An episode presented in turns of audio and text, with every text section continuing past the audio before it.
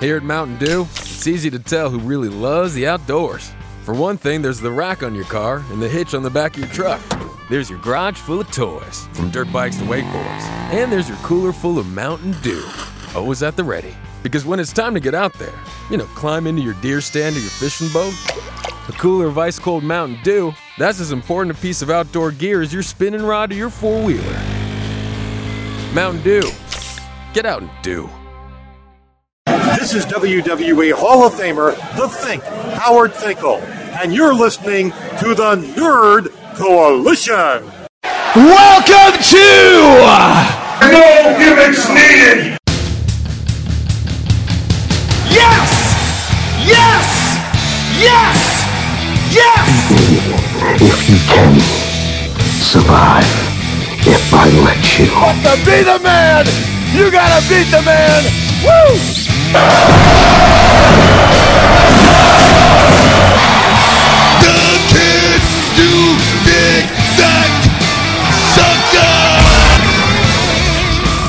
Do I have everybody's attention now?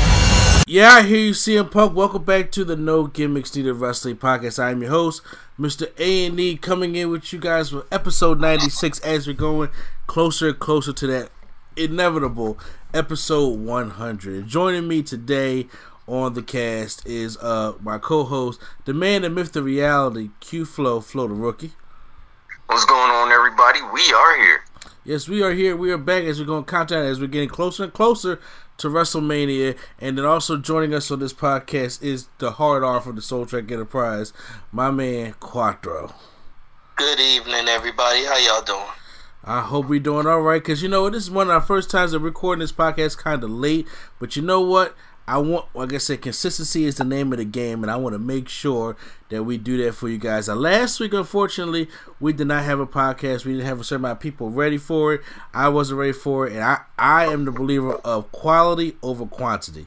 So I'd rather give I mean, you. in your defense, there was a like a bug going on between you and Swag. Like, Bro, I, I know. yeah, y'all was y'all was back and forth. Yeah, we. That's was- why I just stayed away from you. That's, well, I I mean, hey, at least it gives you a reason. So, I mean, it was it, it was bad. So, but you know what?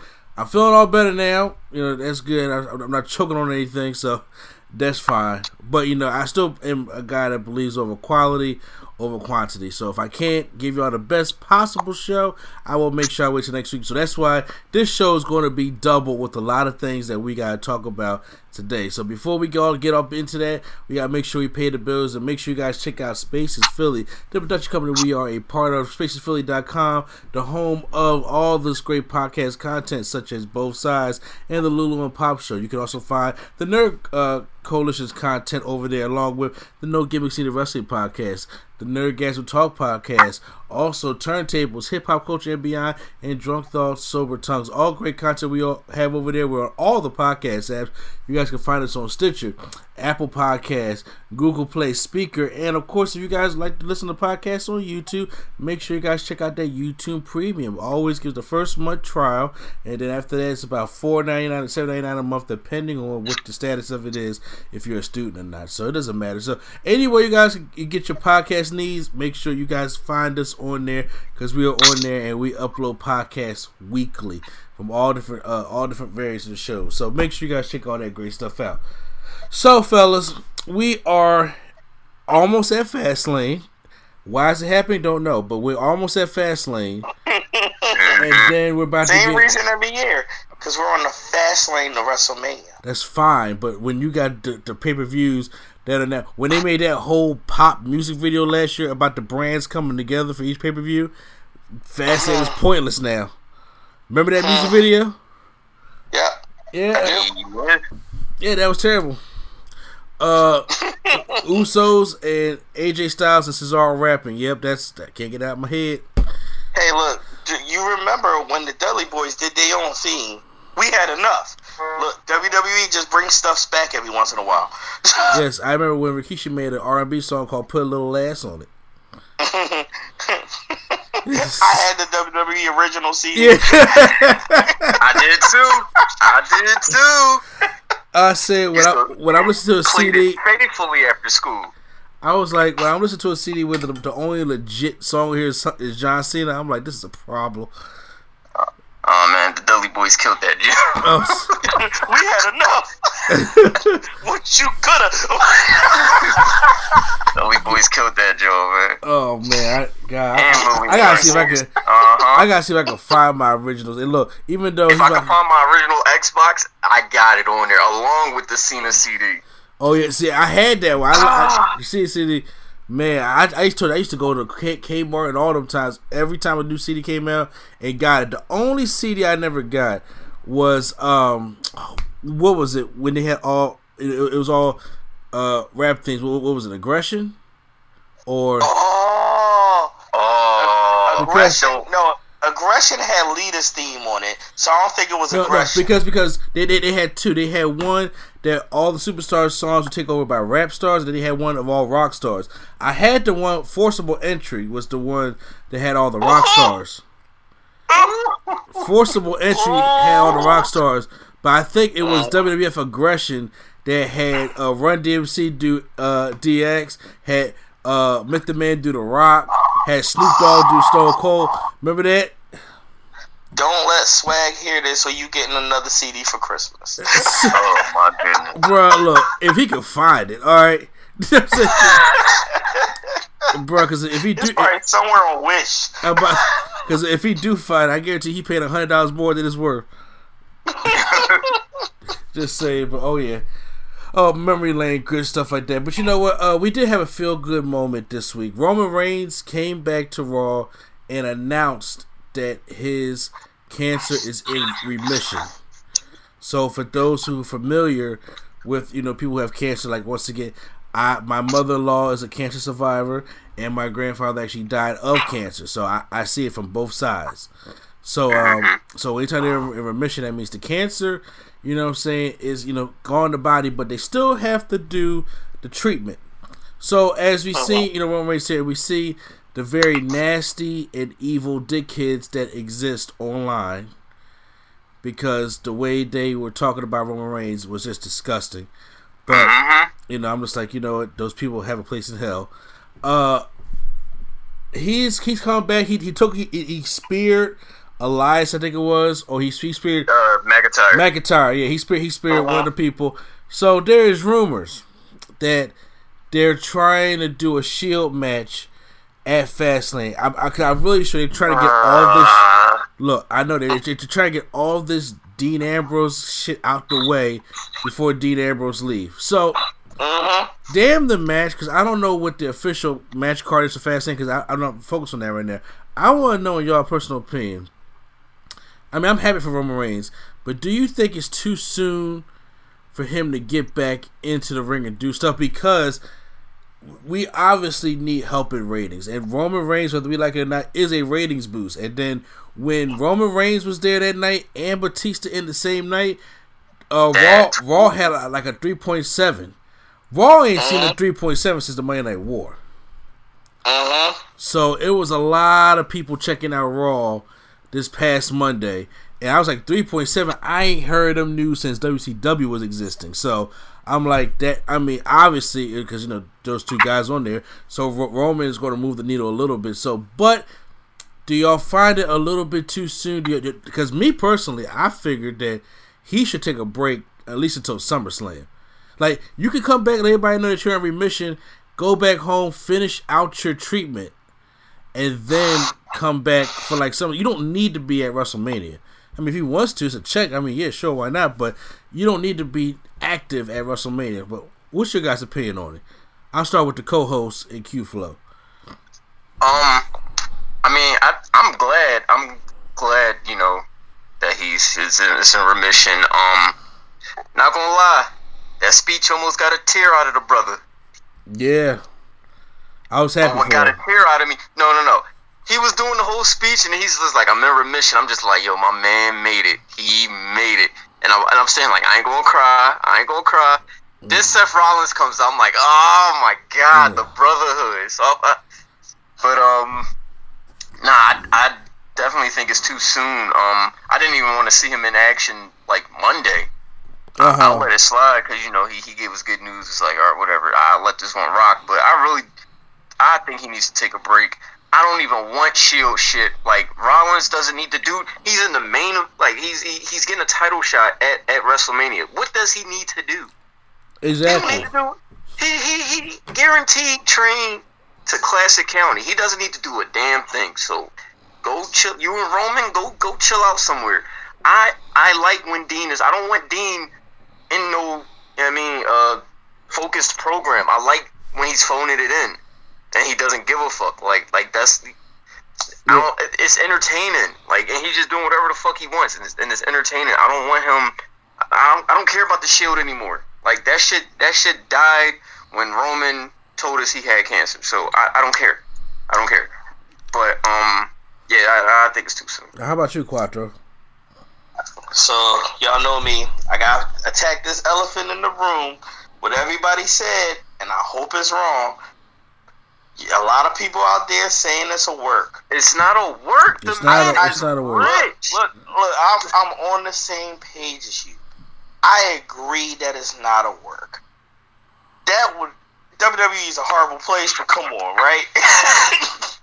Let's be real. Now to tackle that Shield thing, yo, Mister Andy is right.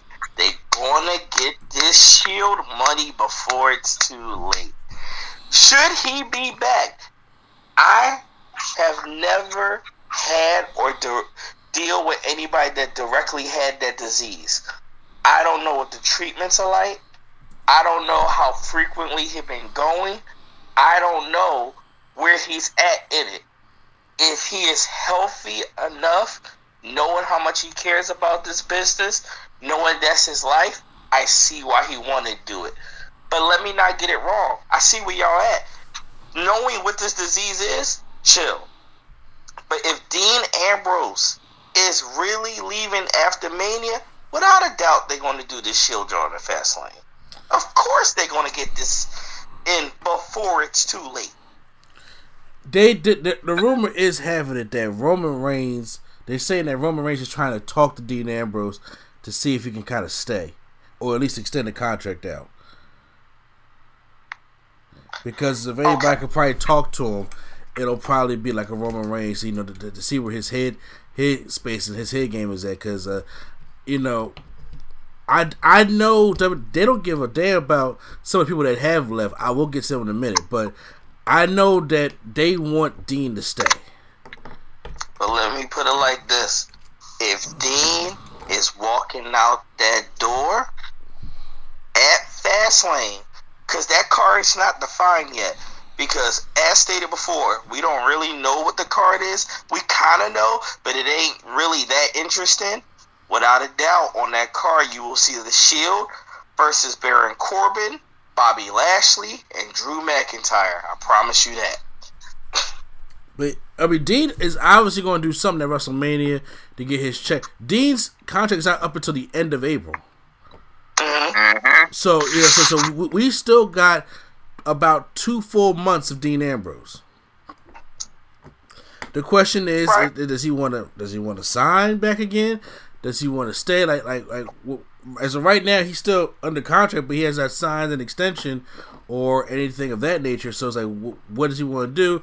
He wants to leave, and I, I think r- r- having Roman back and you know having this good news, I, I me personally, I don't think Dean wants to do the Shield or anything no more. I mean, me personally, if I was Dean Ambrose, what is wrong? like? What, what what's going to happen to me? It's going to be the same shit over and over again unless they send Yeah. me back down to SmackDown.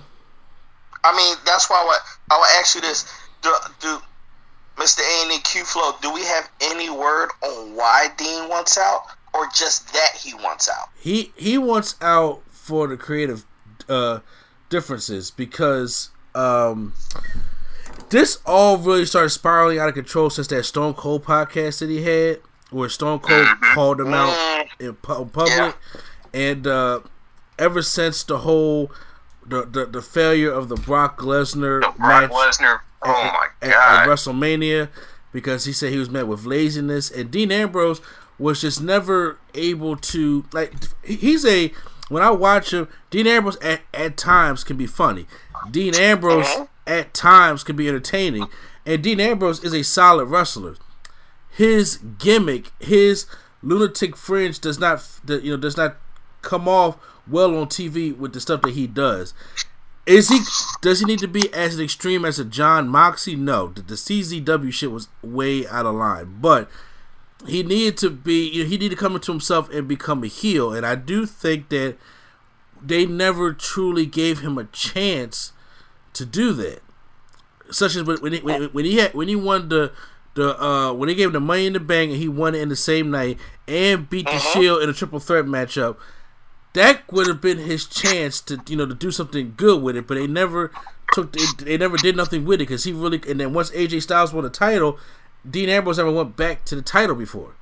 He went right right oh, back right. right. right right back to the mid card, and now when they, when they finally turned him heel, he he snapped the, the first night, which was awesome, and then next uh about a week or so later, he comes out like Bane from the Dark Knight Rises and saying that you know I need an ejection from this sickness that is the crowd. Like that is just not him. Right. Well, well, let me ask you this: If Dean stay, do you think his position in the company would change, or is he looking at the same type of stuff that he's dealing with now? If Dean Ambrose stays, I look. I'm guaranteeing this. If Dean Ambrose was to stay, he would need a New Day type deal. And I don't know if Vince is going to give him that. Mm-hmm. Because he had, in Vince's eyes, he has not proven himself like the New Day has. The New Day can do their own shit. Uh-huh. And as you've seen, the New Day is one of them acts. It's probably one of the longest groups that have ever stayed together before. Yes. We're, we're, we're yeah. going on year five of the New Day. Damn. And uh, New Day still sells merch for uh, Vince, and on top of that, the New Day can find themselves in a championship matchup uh, this year, which we'll get to in a minute. But so they have kind of created control a little bit. I mean, of course, you got you still got you know Vince still at the head, but they, they still got a little bit of freedom over their character. I think if Dean Ambrose was supposed to stay, I don't think it's about the money. I don't think Dean Ambrose cares about the money. He's one of them CM Punk types that when he got his money, he saved it. Right. You know, he mm-hmm. he, he, wasn't flashy when he had to go buy tour bus and shit. Plus, he got Renee Young. Let me be real. He's still eating regardless. I'm just saying. So, it, if he was to come back and if Roman was to talk him into it, Roman will probably have to go up to Vince and be like, look, if Dean going to stay and you want to like do Shield stuff or Dean want to do his stuff, because you know, he got to have some c- control over that character, and you're gonna have to give give him a serious run. You got to break people's hearts and give him a serious run as a heel. So I mean, but I doubt it happening. So I that's why Dean is just gonna say fuck it. Oh, you know what, Dean? Like also, Dean may just be burnt out. Dean Ambrose was the Iron Man for that company in 2016, and he rarely misses. He he just got injured last year. Well, one of his first times, he just he just may be burnt out. Also, yeah, it's true. So, so I, I agree with you saying about how he would want that, but I don't see him getting that. Therefore, I seen WWE. Let's get our last chance at the Shield drawn before it's too late. Yeah, that's what I'm saying. So we, we, get to show that fast lane, and yeah. we, we, we probably get now. I don't know what the status is for him. Like I said, me personally, uh, I don't. It ain't like you know, hey, I'm cancer free. I can wrestle. No. Oh, he coming in that match last. It's yeah. gonna be the type of John where everybody else wrestling and he finished the match off. Yeah, like, like, like yeah, he he he's, he's just there for the heat. Because, I mean, I mean, yeah. Seth Seth Rollins will take and Dean will take the majority of the heat. Why, why, why you know he's the hot tag guy. That's fine. Yeah, yeah. But I'm saying, but I don't I don't want them to overdo Roman, and that, that's what I'm talking about because. Roman may be passionate and be like, "Look, this is my job. I want to help. If this is your job and you're making money of it, you re- you represent this this company and this business. You don't want to see you know the job do bad, especially if you have a, a power enough to change it. So if he uh-huh. if he has the power enough to change the ratings or you know boost the ratings up and you know and, and to give people a credible show because a lot of people are injured and there's no credible people on there, I can see him wanting to come back way way before his body is ready. It's kind of this. When you get over a cold, you take enough medicine, you wake up like this. Oh, I can breathe through my nose right now. I'm not coughing as much, but your body's still weak.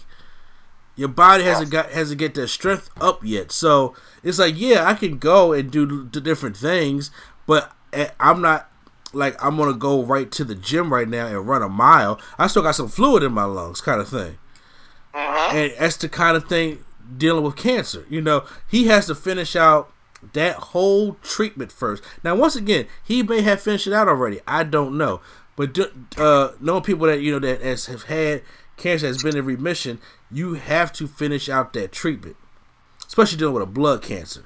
So, uh, the question I is. Ro- huh? I'm saying, I see Roman coming in for the hot tag at Fastlane in this three on three, and then something at Mania. I'm not sure what. Man, Now, that time in Roman needs to go home and finish his treatment. Look, I'm not saying you're wrong, but I'm saying I don't think that's gonna happen.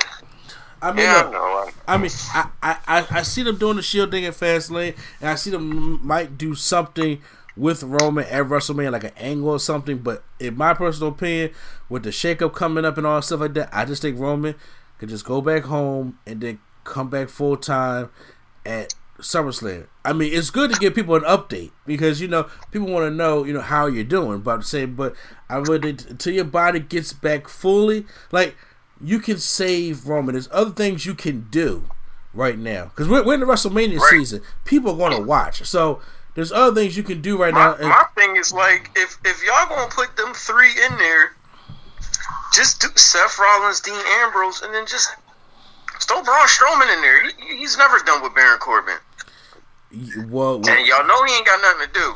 Can I slide you? Can I slide a rumor in? I heard about for Roman. uh huh.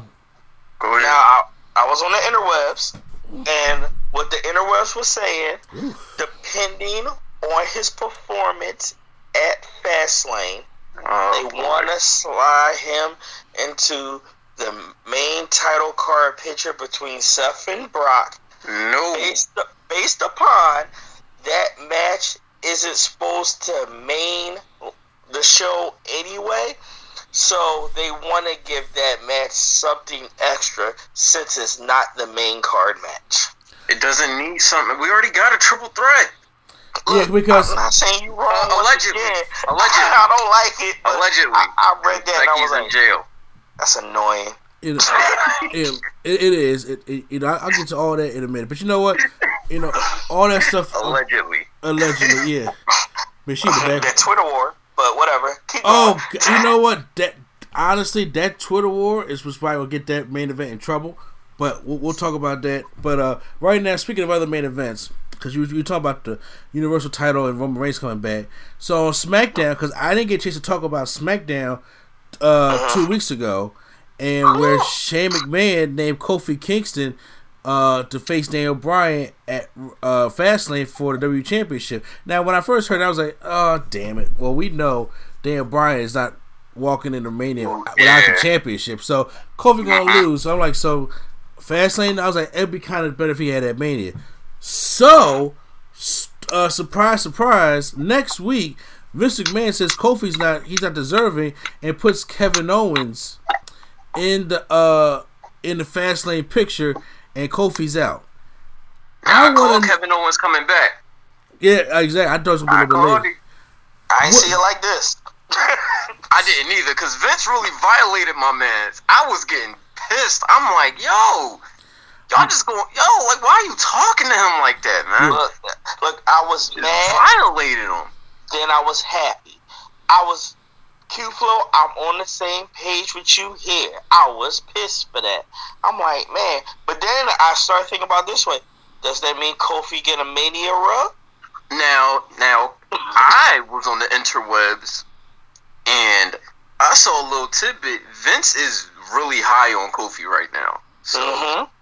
Kofi's going to Mania. Uh, I think if the inter, if what I was seeing is true, Kofi is for sure going to Mania. How I don't know, but they said Vince is like high, like really looking at Kofi right now. So Now, now, I, I I don't doubt that because Vince is high on New Day. Period.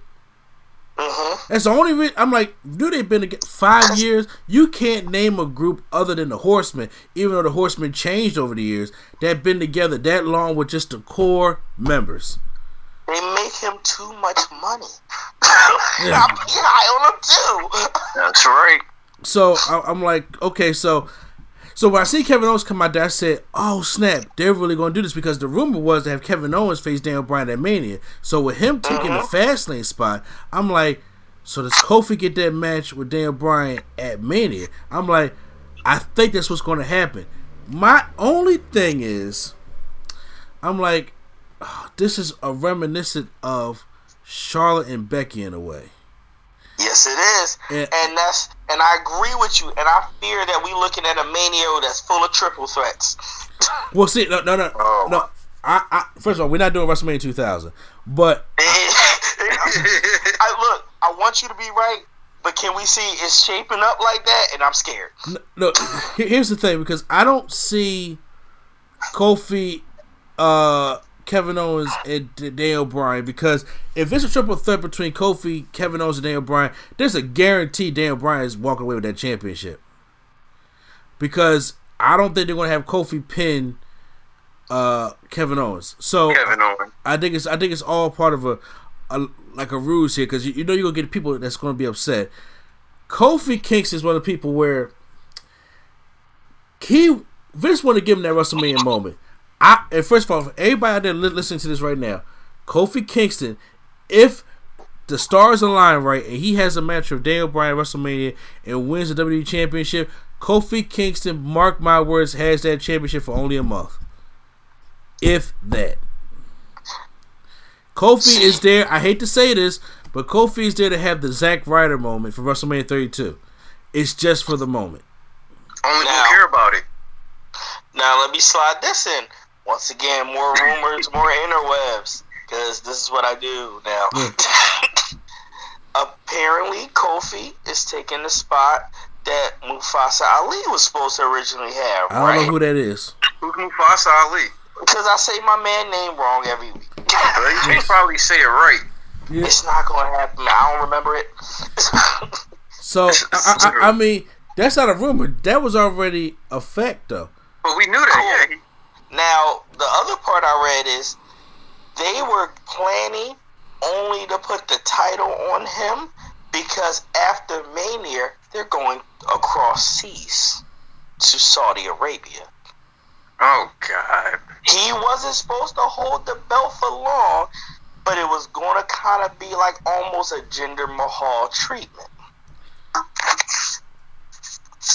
It- it- So, I if they put the belt on Kofi, I also agree. I don't see him holding it but so long either. But you know what? It ain't about that because I, I'm sitting here. I think this was the divine intervention because honestly, as much as I would like to see Mustafa Ali versus Daniel Bryan, I'm more behind Kofi. The story is just better with Kofi. Yes. And I and I say that because it's 11 years in the business. You've seen this man uh, scratch and claw. He got one push, got messed up by Randy Orton. He he bounced back. He got the new day. He came up with the new day, and it's been a successful act since then. Been putting on A plus matches as especially at the age he's in. Now, granted, he's not an old guy by our standards, but in in a sport, he's an old guy. He's it's- been in the company for 11 years. That's 11 years of wear and tear on you. Exactly. So he still is still putting on A plus matches. The thing with Mustafa Ali is okay. He would have had you know the Iron Man and the Gauntlet match. You're like, oh, people would have cheered for him, and then he would have had that spot in the elimination chamber. Like he could really win. It would have been a decent underdog story, but that extra, you know, history that Kofi has. And every y'all know Xavier Woods been pushing for Kofi since like the new day started. So having uh-huh. all that extra stuff in there makes just a better story. So I see Vince, you know, going with it. How they get there, like I said, I don't know, but I don't want them to, to, to repeat a Charlotte Becky thing like a Kevin Owens and Kofi Kingston thing because right now uh-huh. The only reason why, because I, me personally, I was like, yo, why, why not Kofi attack him? I'm like, but you don't want to turn New Day and Kofi heel. You want to keep them babyface as much as possible. And especially with- with right now, Kevin Owens is in that gray area right now. He's not acting like a heel, he's not acting like a face neither. So, See, I, I was thinking about the heel thing, but if that happened, I can see that at Mania, they're like, nope, no matter what, Kofi's walking out of here with the belt, no matter what we got to do. I mean, it, it'll be a feel good. Mo- Would I like to see the match? Absolutely, because I really think. First of all, Daniel Bryan and Kofi Kingston f- fighting will be a good match. Period. No matter you know, you call you call you put on because you know they wrestled back in the day and they wrestle now. They're- Those are two really good athletes that have developed a kind of chemistry. And Daniel Bryan, even though he has his heel gimmick, don't mind putting over Kofi Kingston. He don't. So I'm saying, but uh, I think it'll be a good match overall. But the story going into that, just to see Kofi, somebody that we have watched since the East, the, the rebranding of ECW. You know, I, I think will really will just I still remember when he debuted, like the Yes. Jamaican Kofi. Exactly. And then Kofi Kingston never had a singles match at WrestleMania before. Never. So this would, you know, really, you know, boost him up there. If, hell, if they give him the title, you know, even for just a month, I'm cool with that. Even if it's even if it's a Christian treatment and it's just for two days. He won it it. at Mania. He won it at moment. Mania. And I can see, I just kind of like how Akira Tozawa won the Cruiserweight Championship from Neville, had that feel good moment for a week, then Neville won it back the next week. You know, they they want to uh, create these feel good moments. So I, I I don't know how they're going to get there, but I do think Kofi gets his um gets a shot at Mania. But there are a couple people that are not going to get their shot at Mania because uh, WWE was clearing house. Uh, a couple, a couple of our favorites, or some people's favorites, are gone. TJP got fired. That's Swag's favorite. Uh, yeah, Hideo Itami got released. Tye Dillinger got released, That's unfortunate. and Arn Anderson got fired, making way for Bruce Pritchard to uh, get his get his job back there. Well, Bruce Pritchard's actually gonna be on the writing team right now. So, along with Dana Warrior. Oh my God. Yeah, I, I look, I just read that today, Wait, what? and I didn't Yeah. understand. And they s- and they signed her to creative, right? Yes. Because Okay, that's help me what- understand. I, I, you know what? I'm gonna say this because it, it, it's hard for me because unfortunately her husband has put a black thumb on everything she does because it may have not been her fault. She may have not known that guy. I, I, I don't know what the case may be, but I, I I just don't like that they play up to the Warrior a lot in WWE, and I and having Dan, what does Dana Warrior bring to creative? It ain't a, right now. It's not even about who Ultimate Warrior was. It's about can we get somebody who has experience in this business to be part of creative? right? Like, like let let me try to put a positive spin on this, which I can't. Let me tell you from the gate. Um, I understand that she is his husband. I understand. That She is has, whose husband? um, Ultimate Warrior, His wife. His wife? the wife. Uh, thank you. I'm messing up. Uh, I understand that she is his wife. Thank you for correcting me. I understand that she has been around the business. That's all granted. I don't understand how that puts you in a position for creative.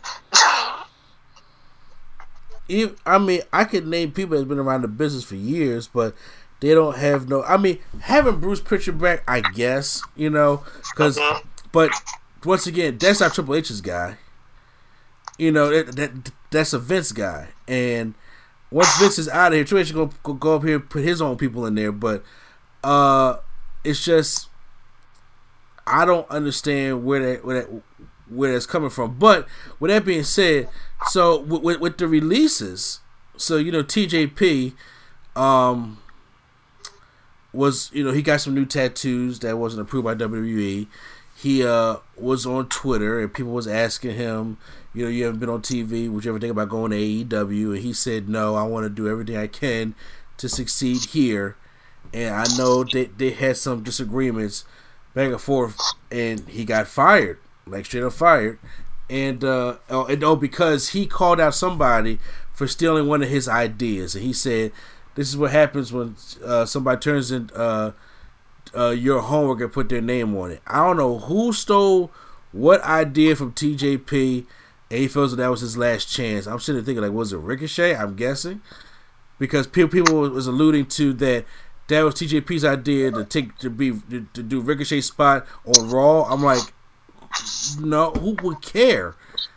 I was, Right. you know, and then uh, so how do y'all feel about TJP, especially uh Tye Dillinger leaving at all? Can I Go ahead, can I Q go? Yeah, Yeah, go ahead, Q Flow. Speak on it. Now, now y'all know me. I don't care. I, I mean, I don't care. I never want to see anybody lose their job. Mm-hmm. But my God, like, look who look who you name. Honestly, it's Todd Dillinger, TJP, and and Hideo Itami. I I don't know. I don't know. Like, it sucks that y'all lost y'all jobs, but I mean, what were y'all doing? like Anyway, like. honestly, I. I, I, I mean, Todd Dillinger, Todd Dillinger, he he's still eating. As much as I hate hate hater, Peyton Royce is making that br- making that bread. So, I yeah, mean, but I mean, I know he wants to try to, you know, do do it on his own, of course. So yeah, that's true. Yeah, Mhm. which is fine. I mean, I don't know. Sometimes you gotta look. Drew McIntyre is perfect example. He had to go do a revamp. they he come lit. back. I mean, I don't like what they're doing with him right now, but he lit right. Like he lit. So. Mm-hmm. Sometimes you just gotta go away, start over. What you call him? The biggest, the biggest waste of money? Biggest waste of money. Look at him now. yeah. Like they, he, he good money now. So, you know, just take it as take it as a as an opportunity to revamp yourself, man. Mm-hmm. And you know, hopefully we'll see you back. TJP, I don't know why you got them tattoos, bro. I don't. I don't you clear. I mean, I, he's bored though. Like I get, he's bored, so he just did something to get a, a rush or something. I don't know, but you knew damn well you was gonna get in trouble for that, man. Like, I I don't, and mean- it wasn't even like they were good tattoos, like Randy Orton's or something. Like, he's got a bunch. Of, like, like it's like he got enough VC on 2K19 to get uh simple image number one. Like, I don't know. Wrong. really though, like them, they weren't even cool tattoos. Like I don't, I don't know, man. Like, like I said, just just use this as an opportunity to to hit the indies and revamp yourself. It, Drew McIntyre is the perfect example. So Yeah. yeah, there you go. Shit, him and believe it or not, him and Bobby Lashley. And Lashley, right? Yeah. So, but how how about you? 'Cause I know you, you like some of these guys. Yeah, if I'm gonna roll through them real quick, um, Hideo hit some bad luck, man. We, he got hurt early, came back and got hurt again, and at that point, WWE was like, "We can't put that faith in you because you're brittle," and they right. it's messed up, but they right. So I understand why he had to go. I get that. Um, Todd Dillinger, he he's back. He already has indie bookings. that that's already happened, but he came up at a time, and it was like, oh, I'm here. But so is all these other people to the back of the line with you. Tye Dillinger like, uh, been at that company for over ten years. forever, forever. He was Stan. Yeah. There's one of my favorite Shawn Michaels moments. Yeah. Kick him square in the face. Because he, he, he was in a tag team with Cody Rhodes in, o, in OVW. Right. It, it was weird because it was like he finally, after after the longest, finally started to pick up speed on NXT. He was like, "Oh, I can see him and, and maybe moving towards that main card picture." Hey, I'm on I'm on SmackDown now. Oh, okay, but we did all right, back to the back of the line with you. So he was unhappy and he had to cut ties. Just like you said about Drew McIntyre, Q Flow. Go out, get your life together, come back. I get that. Now, um, TJP, when your body is your job, you should know better. Yeah. I, I I don't and, and it's I've seen it from like multiple wrestlers. They, they just do stuff and it's supposed to work. Like, all right, when Naomi did the glow title, that just happened to work out. That could have went horrible. It could have. When uh, um, I don't know if y'all saw that recent video of Lana. I don't know what she doing. You said it to me. I didn't just see it. What was she talking about in that video? Oh my God, she oh, she's mad because um Ronda is taking her place in Total Yep. Divas. Yep. Wait a And- minute. Wait a minute. Wait Yeah. a minute. Wait. Wait. Stop. Stop. Stop. They're putting Ronda Rousey on Total Divas. See, I, I Yes, knew they this are. for like I knew this for like two months. I I just didn't want to. they they're putting the with that. baddest woman who can legitimately kick your ass Uh-huh. on Total Divas. Mm-hmm. Yeah, So, so what Miss C.J. Perry did is she sounded off about this on her personal you- YouTube on her channel. personal YouTube, and you know what? It's it's so cringy, bro. Don't Yo. I go watch it, but I mean, it's it's cringy as hell. It's like It is. Lana is not intimidating, man. Like, like I understand that you get mad at your job sometimes. I get that. Trust me, I get that. but you also know there's certain things that you shouldn't do that might jeopardize you continuing to have a check. so the same way with TJP, that's why I was like, why did you do that? Q Flow, you make a point of he was bored, so he decided to go get some ink. I guess in his head he said, Well, I'm not on TV anyway, so it doesn't matter what I do. Yes, Right. it Like does. Rusev got in trouble for cutting his hair. You Wait. really? This Luce, Rusev and Lana had gotten. Uh, I don't know, like to roll back into that. I don't know what's wrong with Lana. Lana with this video, Lana and Lana and Rusev being coupley in public during that Dolph Ziggler angle. Like Lana and Rusev shooting um, boudoir photos and them getting leaked online. What is they doing? Do they forget what their job is? I guess so sometimes. yeah. you, you know what? They eventually it's not going to work out for them. I mean, It's they- eventually I mean- eventually it's not. I, me personally, Lana, I don't care about. Rusev, I do care about. But you know what's unfortunate? That's going to be the type of thing where I feel like they're going to fall together. Yeah, that's what I'm saying. I'm saying I feel I feel more bad for Rusev than I do Lana. So, and oh, if you ever watched that video, Rusev was the one recording it. So I'm sorry, he got to take so so much blame. Something in him should have probably said, "Babe, you ain't doing this. No, I don't think you should do this." But if you watch Total Divas, you see she kind of wild anyway. So I mean, she got. I mean, but still, but Von. Anyway, look, Tye Yep, we Dillinger. gonna see Ronda and Travis on on on Total Divas. Oh Yep. Jesus! Uh, absolutely, and you won't see Lana anymore. no. Uh. Um, I mean, does she always talk about fighting for TV time anyway? And every time WWE seems like they give her some TV time, she do something insane. Like when they finally gave her that title shot, and she put out there herself that she got cheated out of there, so WWE had to deal with it and correct her on it. How many times can you ask for forgiveness and get it? I'm sorry. That's what I'm saying. My thing is, she's getting all these opportunities. Meanwhile, yeah, you, you still you got a lot of women. we're- Uh, uh well, she's injured. Uh, Ember Moon. Uh, I uh, was wondering where she at. Thank yeah, you. Dana Brooke. Uh, th- that's all I all I got in my head right now. You know, you getting all these random ass title shots. I don't know how, and then you got Mhm. other women who they might not be the best wrestlers in their division, but they're better than you Yes. and it's like you you're you're, you're complaining Because you're not on TV. Like you're not on the, on a reality TV show. It feels like to me, like she feels like she's unreplaceable. Look, And that's that's not the know. mindset you want to have. I have. don't know, but this that video, that video was cringy as hell, bro. Like it was cringy. I watched the whole thing. It's Me too. cringy though, man. I was, I was just like, ew. look. I suggest you watch it, but when you watch it, you you will be taken back a little bit. Like, yo, what are you doing?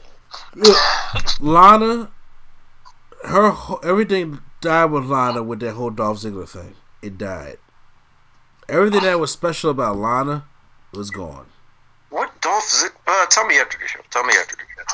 No, no, he Dolph Ziggler had a, a rivalry with Rusev back in 2016, and Lana and Rusev was having some problems, and Lana started dating on screen Dolph Ziggler.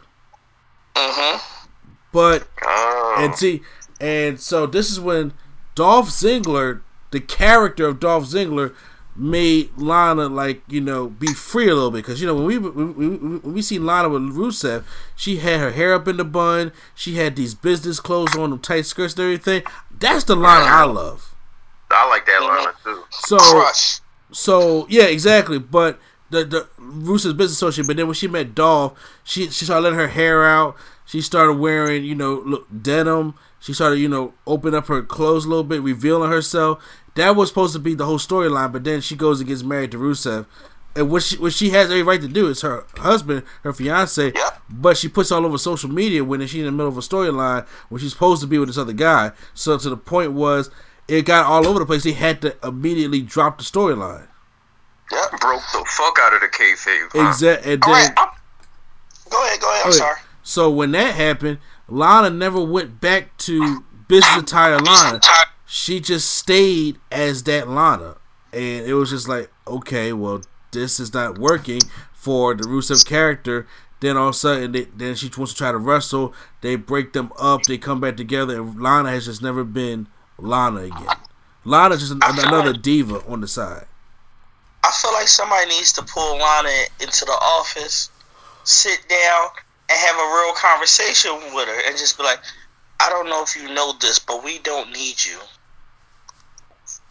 I mean, yeah, yeah. I mean, so you know, coming I out say the Vince give her them two words. Right, right. I don't. I don't really know how many ways we can say this. We don't need you, and if you want to be real and keep playing these games, we can do without him. It's it's messed up, but if this is what you want to do, we can do this, I mean, and we will be okay. However, Which- I can understand the frustration with her, and I can understand the frustration definitely with Rusev. I mean, that's I can I can too, but I mean, everybody's job come with frustration. Um, yeah. I don't know, man. You sometimes I, I mean someone I think we've all learned in being WWE fans for years sometimes you just gotta sit on the bus until the seat open up in the front But that, but that's the, that's the thing though. It opened up for Rusev, and they pushed him to the back. Rusev Day should never ended the way it did. right Rusev Day was getting over. He did that. Like that's what they tell him to do. They, they, they tell these people to go out, do uh, you know, get get involved with your character and try to get over. but with that being said during the time of, of Rusev Day when that was all hot wasn't Lana having deep backstage drama with Paige Probably was. But I- but that- but that but Lana wanted to be a wrestler. But Lana wanted to be a wrestler, so they broke them up, and I'm just like, okay. All of a sudden, they they, they, want to put it put, put Lana back, and then they want to start doing Lana Day. Now I'm like, no, see, no, no, no, y'all are messing this whole thing up. And next thing you know, ever, ever since that, we haven't heard from Aiden English again, and that's that's very very unfortunate. But you know, but we do have to, excuse me, move on from uh that. We still got a lot. We still got a lot of things to cover in the podcast because I definitely want to go over um NXT. Did you see NXT this week? Yep. All right. So uh, Yep. all right, cool. Okay, we about to uh do our NXT review. So let's uh pop on that good old classic music. Resistance! resistance, apathy, prediction, evidence, resistance, apathy, prediction. All right, NXT this past week. Uh, a lot of good things happened in NXT uh this week. Uh, Johnny Gargano comes out and he cuts a promo. Basically, it's kind of like almost facious, kind of in a way. How he lost the, the North American Championship to Johnny uh to Velveteen Dream, and how he's been on Raw and SmackDown, and uh, how he's still like Johnny Takeover and stuff like that. But then Tommaso Ciampa comes out and Ciampa is telling him that they need to be forming more of a team and they should go and go into the Dusty Rhodes Tag Team Classic. And Johnny Gargano, in a way, agrees with him, and they become DIY again for this Dusty for the, the Dusty Classic. And then Candice LeRae is backstage, like, "You really, we really going to do this?" Me personally, I think this all implodes, and they finally get that final match at take over. New, they they got call it New York now because it's not Brooklyn, but it's it's their takeover Brooklyn uh four or five. It is because Yeah. takeover is someone says not going to be in Brooklyn this year, so they're not going to have that. So that's why I'm thinking may maybe happy. I'm not sure. Uh, Vanessa Borne and Aliyah defeat uh I uh Uh, Tanya Kai. Xia Li okay and Tanya. I'm sorry. Y'all know I ain't good with names. Yeah, because Tanya Cook, yeah, I I don't know who that is, but uh, yeah, they won. Oh, Vanessa Borne actually was a match, and Aliyah. I'm like, okay, uh, props to y'all. I know who they was. I'm like, I just seen two pretty women walking. I'm like, who the hell are they? who they? Is- well, And then I heard the names, and I'm like, oh, Hi, we the girls that been in NXT for like two years. How y'all doing? yeah, that's what it's really. And, and they got to form tag teams now because I will get to that in a minute. Um, Mm. Good match comes up. Uh, Keith Lee versus Dominik Di- Dijakovic. we need. Why can't he just be Donovan Dijak like he was in the Indies? I'm just saying, but y'all want to make names easier. To, like Dijak Jakovic. I'm like that's like Di- that's like Dijak- Michael McGillicutty. he gonna mess up be like, yeah, versus the bull. That we're on our way to that. Yes, We call him exactly. Dijak, Or man. Dom. So uh, it was a really decent matchup. A nice uh, split legged chokeslam to Keith Lee by Dom. Uh, he goes for the moonsault to the outside to Keith Lee. This big guy, uh, really with, with these aerial moves, is very impressive. I was about to say, I, I was about to say, oh wow, okay, coming from you, that's okay. It- I was about to say, I know you don't like when big when when big men do these aerial moves. Yeah, I, I, I do agree. I, I, I do miss the art of the big man in wrestling and in basketball, but seeing him do you know do these kind of things is very impressive because he, he reminds me a lot of Mike Awesome. I don't know Q4 if you know who Mike Awesome is, but I know Quattro you know who Mike Awesome is. Nah, I Absolutely don't. know. I absolutely know who Mike Awesome yeah, is. so Mike Awesome was Oh, never W right there. yeah. Mike Awesome was a very athletic big guy. I never looked at him like a super heavyweight, like on a Vader, Bam Bam Bigelow, Mark Henry type, because those people should be doing moonsaults other than Vader. But uh, he was he's more of the Mike Awesome that's like really tall and really big, but he can still do athletic stuff. And I'm like, that's who he kind of reminds me of. So you know, it's kind of like good to see somebody you know reminiscent of Mike Awesome. I kind of do miss Mike Awesome. Um, so it, it in a double count out where both men cannot answer the answer the ten count in uh at the end of that. Then we get uh who are the first of all how'd y'all enjoy the matchup? Uh, I I like the match. Keith, it was a spot. Keith Lee, uh, I'm gonna call it a choke slam. He got some height when he choke slammed that brother. I was like, yeah. First, like Dijak was in the air for a good five seconds. I'm like, bro, put him down. Yes, that, that- that's, a, that's a split leg choke slam we do. I'm like that is Yeah, impressive. I I like the finish. Um, it just, I mean, nobody looks weak in this. So Did- I like how they're two athletic big men because it gives a whole air of unpredictability to the match because I mean, first off, you looking at it, oh, it's their big man, they ain't gonna do nothing. Then they go to a top rope and do something wild, and you was like, that wasn't supposed to happen. But so, you know what? so now you almost watching the whole match on the end of your seat, like, I wait, I don't know who's gonna pull this out. So. I would. I like to see them in another match, especially with the type of finish. I can see this happening again without doubt. But how? Yeah, they're gonna however, have to. The Undertaker was doing an interview because I remember Lady Sketch came to me the other day and was talking to me about this. The Undertaker did an, in, an interview about you know guys doing all these kind of moves, and that's not going to get you over. It's, it's, it's about the character, even though he made a lot of good points in that interview. And when I see it, when I was watching this matchup, was it entertaining? Yes, but this is one of my biggest problems with Ring of Honor and one of the reasons why I never liked was never a big fan of Ring of Honor because when you have Keith Lee and Dom doing these uh big moves like this, to the point is what what moves do they do that nobody else does? What is their signature? They're doing everything that everybody else does, and they don't do any of their mostly their own moves, which does not make them feel unique. Is it very? I mean, it's very impressive to see uh Dom do a, a monkey flip on the Keith Lee. and He lands on his feet. That's very impressive for a big guy to do that, especially on, on the size of Keith Lee. But you know, Right. we've we've I've seen Ricochet, Kofi Kingston, and so many other AJ Styles, so many people, other people do that same thing to the point where it's just like, okay, just because you're bigger, you know, it's fine. But once again, who is Keith Lee? What is the character behind Keith Lee? And it's like when you can't do those moves, what's going to get you over? And that's one thing. And that's one. That's one of the things about you know the Ring of Honor, like like uh, that I didn't like. And like Kurt Angle said in his Hall of Fame, you know the wrestling is great. It's it's it's better than it was back in the day. I'll be the first to admit that the wrestling today is way better than it was back in the Attitude Era.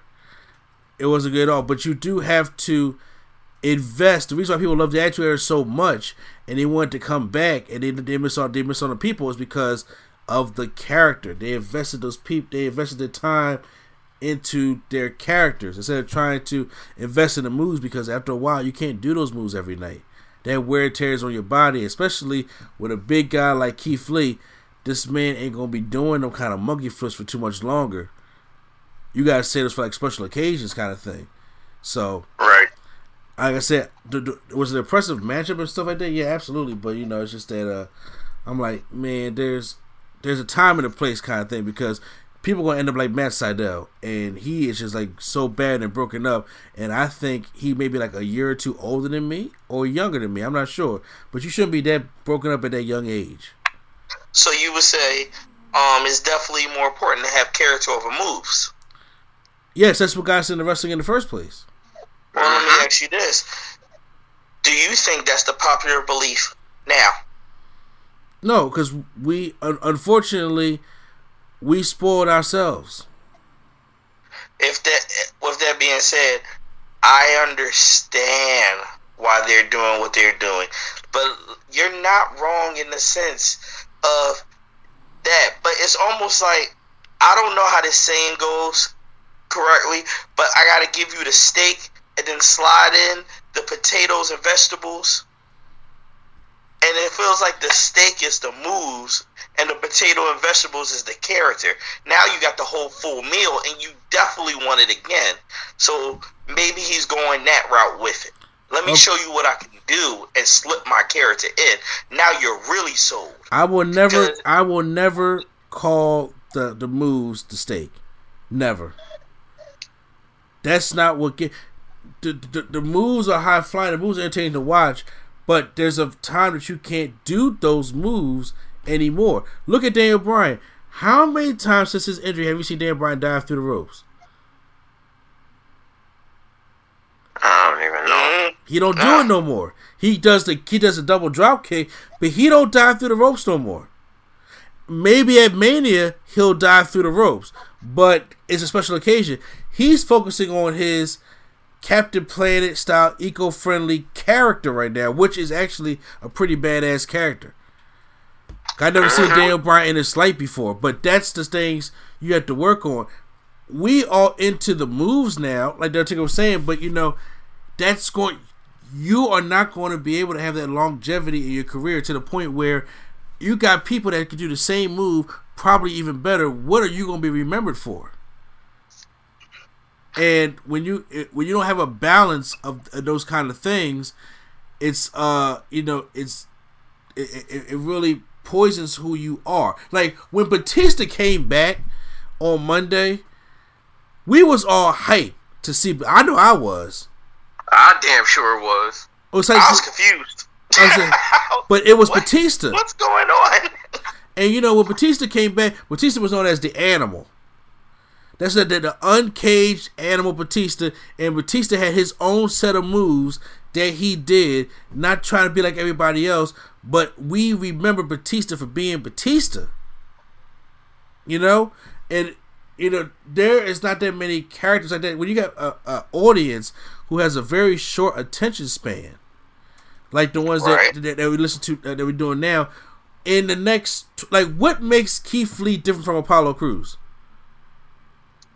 Honestly, That's a good. Yeah, that's a good point. Um, I don't. not I much. got nothing. Well, you're right. I give you that. Apollo But Crews if was in Ring of pay attention to moves first. You gotta throw your moves first, then get your character in. But- That's just the climate we're in right But now. here- here's the thing though, Apollo Crews was throwing his moves in, and nobody still get care about him. he never switched to the character part. There got to be a switch eventually. No, you got to start with it. Somebody got to know why You start. Yeah. why are you that person like this? I was I was just telling uh Lady Sketch the other day. I said, remember MVP? MVP was a good wrestler, but MVP had a character. He was Tio of wrestling.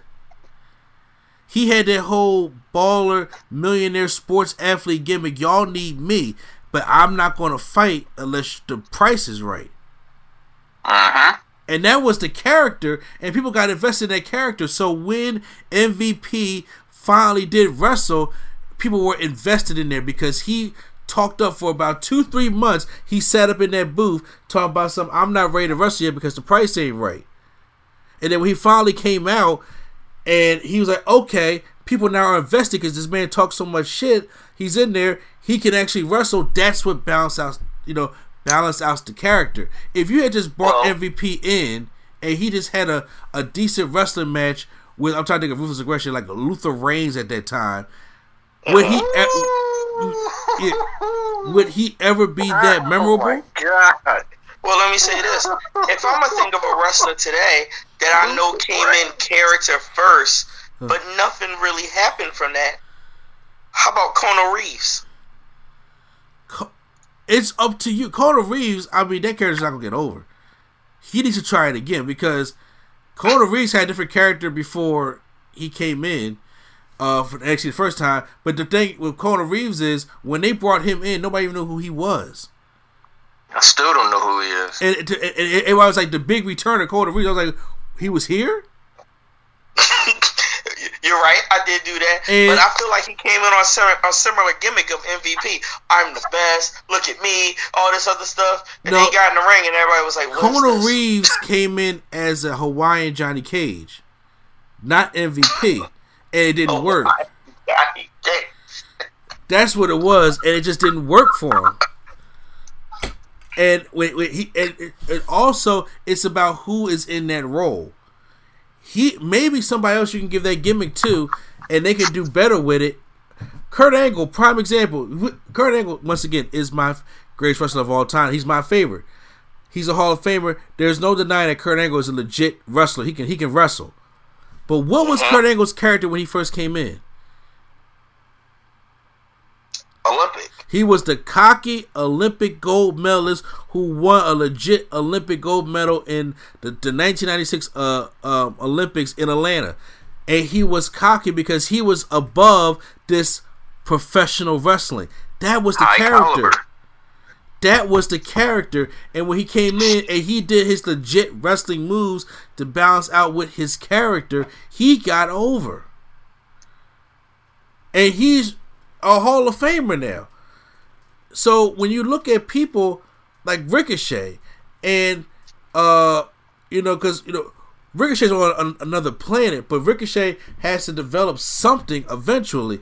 Keith Lee, when you look at Keith Lee, and when you look at uh some of the other guys like this this Dom guy, or you even look at Adam Cole, other than Adam Cole stealing a Jericho catchphrase, what do they got that Apollo Crews don't?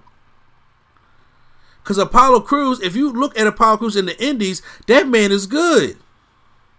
I've never seen him in the Indies. I have not. That's what I'm saying. You gotta watch Apollo Crews in the Indies. That man is a good wrestler. He has a lot of great moves, but guess what? He ain't got no character. Other than Keith Lee being big and basking in his glory, it's like, what else do you do?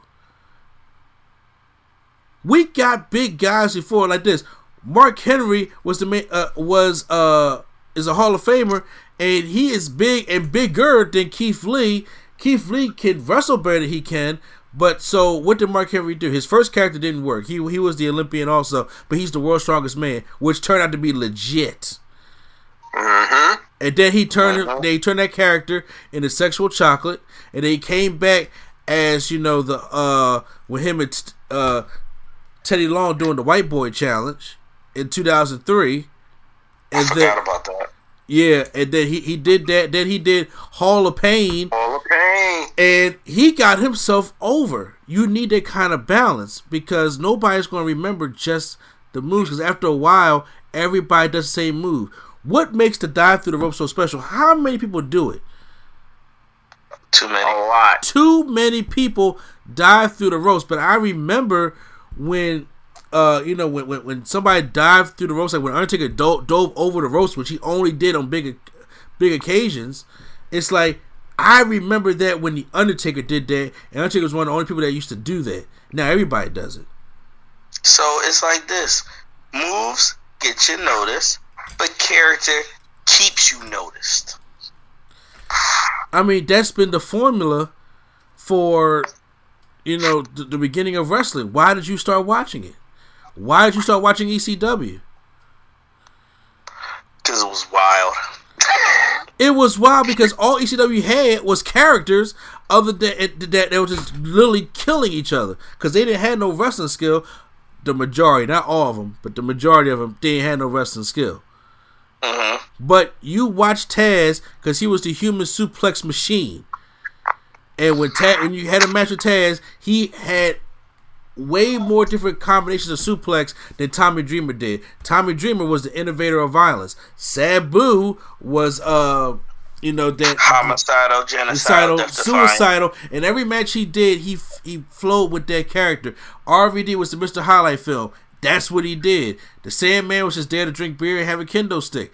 They had their characters. Yeah, they- they had their characters, but they, you know, al- along with it, that that's what got them over. I get it. When we grew up, we grew up at a time when characters came first. Now moves come first, but characters keep you there. Even if I look at somebody recent like a KO, he hit NXT move first, then you heard the character KO, and that kept him there. No, KO had the character first before the moves. KO had the character. move first. How? His first match coming into NXT, doing all being a big man, doing a split-legged moonsault and jumping off stuff and all that stuff. He ain't doing all that shit with CJ Parker. I swear he did. I I'll go back and watch it again. CJ Parker But broke his nose in all that matchup. at the beginning.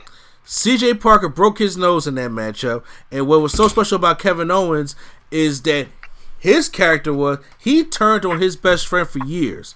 He had a match with CJ Parker at that, that takeover show. It was a decent matchup. He uh but what what got Kevin Owens to that point, it wasn't that match, is that he turned his back on his best friend for years on Sami Zayn and told him that and he in his mind felt as though he wasn't doing anything wrong because he was going to do anything he could to feed his family and to feed his family was to get the top prize which was a championship and my best friend got it so I got to get to you to feed my son that's the character Yeah, because he turned on him that night. That's what got Kevin that was Owens the over. night Zayn won it. Exactly. He had, a, he had um, a good match with C.J. Parker, and then later on that night he showed his character and attacked Sami Zayn. Exactly, but other than the match, it was like okay, obviously, if I all three of us, I guarantee we don't remember that match ma- match from uh move for move. One, because it was C.J. Parker, but two, is because uh that's that's what you've seen the moves already. I've seen big men do moonsaults already. Ain't nothing special about it.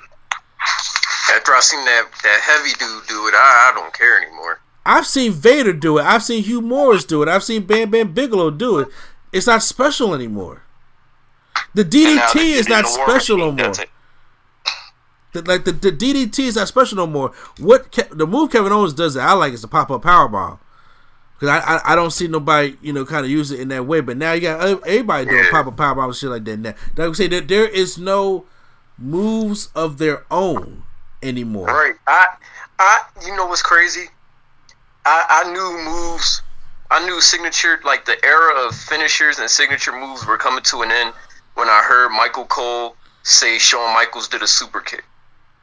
Yeah, I'm like, bro, he did that's a sweet chin music, but I guess now it's just a regular old super kick now. You know what I'm saying? Right. Mhm. Goldberg, everybody knows when you think of a spear and a jackhammer, who you thinking of? Goldberg. No, I, honestly, Quad, who you thinking of? Goldberg, right? Goldberg, then Edge in that order. Yes. A spear and a jackhammer. Oh, I was just focused on the spear part. Spear and jackhammer solely Goldberg. Okay, yeah. Uh, I can't even think of no one else that does the jackhammer. it- thank to you. me, that's his move. It- it- it- when I say Tombstone Pile Driver, even though Kane did it, who do you think of? Undertaker, Hager. When you think of the pedigree, you think of who? Triple H, Triple H. When you think of the Rock Bottom, even though Booker T did his own version of it, who who does it? The Rock. The The Rock. Rock. When, when, when, when you see the stunner, who does the stunner? Mm, KO won with a stunner. He won I with knew it. he was about to say that. He won with a stunner. He won with a He did it stunner. twice. But Did it twice this, but- in his career. but who is the first name you come to Uh, mind? Uh, that's, that's Stone Cold. Stone. Cold. And Stone same, Cold. same thing with that god awful leg drop is who? Hogan. Hawk. Exactly. The figure four leg lock is who? Flair. Flair. Now, watch this. The dive through the ropes is who? Everybody. The, Everybody. the Phoenix Splash is who? Anybody small. The 450 Splash is who? God. It- I don't know. Ex- that's that's the point. There is no identity anymore. Everybody does it to the point where it just is getting played out. Because the, the person used to do the 450 splash back in the day was 2 Cold Scorpio. He brought that out. Wow. And now the 450 splash is a dead thing. To the point where it's like Same way Shane Douglas finisher was a belly to belly. exactly a belly to belly. Jake the Snake Don't forget, would- everybody doing choke slams now. exactly. Every, you got Punisher Everybody does choke Martinez. slams. Everybody does clotheslines. Everybody does freaking frog splashes. Everybody does super kicks when that was supposed to be the sweet chin music. and you know it what? was supposed to be the five star frog splash. Because when I when, when it came to frog splashes, there's only three people that did the frog splash, but they all did it differently. That was Eddie Guerrero, RVD, and D'Lo Yeah. Brown. They all did the frog splash differently, which made it theirs. D'Lo Brown did the lowdown, which Lio Rush does today. D'Lo Brown still had the best one. RVD did the five star frog splash. You know what's funny? I know it's the lowdown, but when Lio Rush do it, I don't see it as the lowdown. I see how it's supposed to be, but I'm like, it's not right. It, but, but, but- see, you're making the point. D'Lo Brown made it synonymous. He made it his way. Eddie Guerrero, when, mm-hmm. when he just a little tight frog splash, now you see Seth Rollins do it in every single match. I'm like, but that's Eddie's frog splash. And then and then Sasha tries it, stop. And then uh, when you, when you see RVD do the five star frog splash, that's his. The, the, he was the first one that sold the frog splash after he landed on somebody else. And right? now when it's people that pop up. Exactly. Is that pop up? You like that really hurt. But now, Mhm. but now you got everybody else trying to do it, and it's like y'all taking it away of what made that that frog splash special. Y'all not even making it your own anymore. So one thing I was I was watching I was watching um someone what culture they was talking about and they was actually talking about this in a little bit. Uh huh. They they said some of the newer wrestlers in interviews to staff I said what makes it hard to make a move your own is to a event a move that's your own. Yeah. They, they feel like everything. I, I don't want to say everything's taken, but how do you make the pedigree truly yours? I mean, Triple H has done it his way. How Paul would you make that yours again? Paul Heyman said, Well, the way. huh? No, go ahead. Go ahead. Look, Paul Heyman said it the best on the Stone Cold podcast. If you get a guy like Mark Henry and you put him put he puts his headlock on his opponent in the first match he's in, thirty weeks straight, he puts his headlock on this guy and it finishes this guy. You are now putting over that move and it's synonymous with Mark Henry. That's how you get a move over.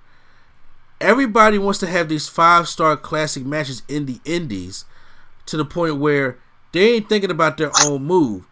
And on top of that, one, they don't sell, and two, they pop up after finishing moves. That's how you make your own move. You're saying if it's already been done already. Well, here's the thing: I have never seen nobody finish anymore with a super kick, unless Shawn Michaels is doing it. Who gets finished with a super kick anymore? Nobody. No, Unless- every once in a while, Dolph Ziggler. Well, exactly. Every once, but it's Eh. rare. But it's rare. But but but peep this. You got Drew McIntyre that says, you know what? I'm going to turn the Claymore kick into a finishing move because he took what Roderick Strong did that sick kick, and now Roderick Strong don't even do it no more because it because his sucked. But you got Drew McIntyre that makes that his move, and then when Drew McIntyre comes in here, he finishes off his his people with the Claymore kick. That move is protected. How many times have we seen a cutter in the business? But the RKO is the finisher. He made it his own. Uh-huh. You gotta respect the finisher, and then you you, you know you gotta put the finisher over. You, you you got moves that have been done over and over again, but but how many power bombs have we had? But Batista got the Batista bomb, and Kevin Nash got the jackknife. They both finish you off. You know Batista- what's crazy? WWE definitely just posted who got the best power bomb. Yeah. So, I so- don't remember the rest of them, but Batista and Kevin Nash. exactly. So, Right, but, pop but power bomb and all that stuff. Oh yeah, But Kevin it- Owens. Yeah. yeah, but if it's But it, Kevin the Owens, point that you huh? So, but the point that you're saying right now is a finisher don't finish you anymore. it not like it should, but I'm just saying. But you, you, you just asked how does somebody make the pedigree a pedigree? Is you got to just you know determine a move, and you got to put that move over, and and people got to establish that that is that is going to be your finish move that, that will make synonymous with you. But right now, we are we're in an age that you know we want fast paced back and forth action. We want the non selling to the point where it's just like okay, n- none of these moves mean shit anymore. None of them, and it, you know it's very it's very hard to find moves that you know destroy your opponent like it should. Finishing moves should only be kicked out in isn't big it- moments, not on And Raw and right. SmackDown. But isn't that the reason? And I'm not saying this is a good reason at all. This is why we have people doing crazy move after crazy move after crazy move. Because it's almost, because like you said, we live in a society of two second attention span. So it's like, oh yeah, I got this character. Oh, you talking, I don't care about that. Do something crazy. Oh, you did something crazy. Now I'm to listen to you. I feel like that's why people coming out move first, then character. But you know what? That's that's it's it's a it's a thing. You can teach the public what you want them to teach. You the media, social media is in control. They are if you if you even go to the days of rap music, uh-huh. if you got if you got hip hop artists telling the kids to go out and pop lock and dance in the late '80s and early '90s, kids will go out there and pop lock and dance But if you're telling kids to go sell drugs on the corner and go shoot your enemy, that's what they're going to do. They're going to listen to cool. Right. Right. So when it comes to wrestling, when even in ruthless aggression, you had the characters, you had the moves, you established who they were, and that's what the fans liked. All of a Well, tell me- sudden, you just see somebody over in TNA or Ring of Honor uh want to say we're going to have a brutal match, but we're going to do our way of fight forever. And when that happens, when you see somebody take a uh, uh, Canadian destroyer on barbed wire, and then they get thrown through a flaming table, and then on dump thumbtacks, and then by a fluorescent light, and they still kick out at two. People are like, "Whoa, he's fighting!" And then all of a sudden, you have just that hurts the business. Lio Rush takes a sit down powerbomb off an 18 foot ladder and doesn't sell it. That ruins it. That ruins the business. At the same time, look at somebody like Lacey Evans, who's just coming down every week, walking to the ring, and then walking back. That's not driving people to say, "Hey, I want to know more about this lady." They're saying, "Oh, here she come again." Somebody just get her out of here. That's They're a not- WWE getting enticed by her character. That's a WWE problem. That's not a wrestling problem. That's a WWE problem because they don't know what to do with her. But in NXT, she was the first lady of NXT. She was like mm-hmm. the 1940s girl from Fallout. I'm just saying, you know, very, you know, old school mannerisms. That was the character. And that's what she is. What you're mentioning is you're trying to bring a WWE problem to talk about a wrestling problem. That's a, they don't know how to book her. They don't know anything about her and her character. Same thing with EC3. But that's that's just WWE problem. That but we, what we're talking about is a wrestling problem. This is going to go into wrestling okay. Type thing. But hold on, because we really we, we really got off topic real quick though. But uh, Sorry about that. they no, it's all good. They announced the tag team for Dusty Rhodes Tag Team Classic. They uh, it's Mustache Mountain and the Street Profits, Oney Lorcan, Danny Burch, and the Forgotten Sons. My God. Uh, Boy, I have no interest in them. I have none. I'm sorry. I don't. I don't either. DIY and Undisputed Era, Aleister Black and Ricochet, and Fabian Eichner and Marcella Bartel. So, what, what, what what's looking like it's going to be? I see the Street Profits advancing. I see uh, only Loki and Danny Burch advancing. I see DIY being Undisputed Era, and I see Aleister Black obviously doing that. Then they blow up with uh, the DIY thing, and Aleister Black and Ricochet making it to the finals. And I, look, I honestly think it's going to be Aleister Black and Ricochet versus the Street Profits. Okay. I think they about to give the Street Profits that push. They're not going to win it, but I think they make it to the finals because they they can beat Mustache Mountain, and I think they can beat Right. Oney Lorcan, Danny Burch, or the Forgotten Sons. I really think they can. So Yeah, I think that's it. Yeah, I, I, all right. I can see the Street Profits on that side when you break it down like that. Exactly, because right, if you- go to the other side again? Because you go to if you go to the other side, they're not beating DIY, Undisputed Era, Aleister Black or Ricochet, or Fabian Aichner and uh, uh was it Marcel Bar- Barthel. Barthel, yeah. So I see Black and Ricochet taking uh Marcel and Fabian o- o- out the picture, and D- DIY is going to have to implode. So Undisputed Era, well, I, I did I think they beat Undisputed Era, but they're not, they're not going to beat Black and Ricochet. So Okay, unless they unless they implode during the match with the Street Profits.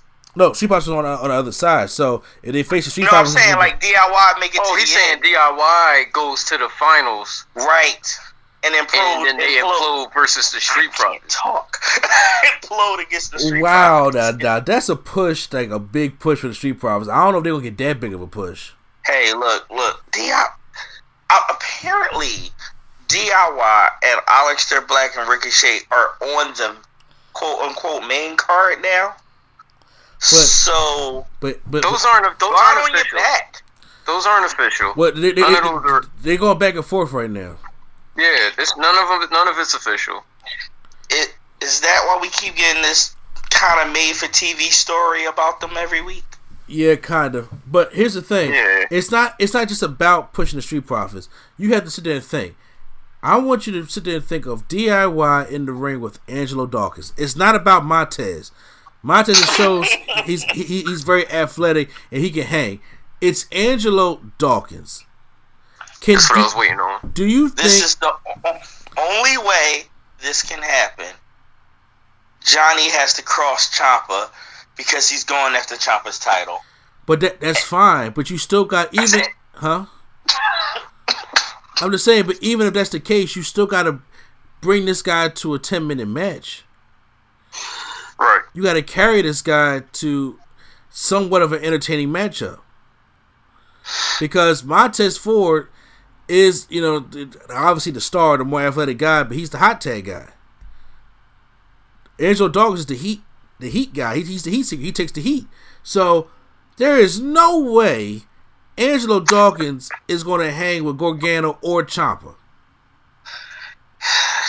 Yeah.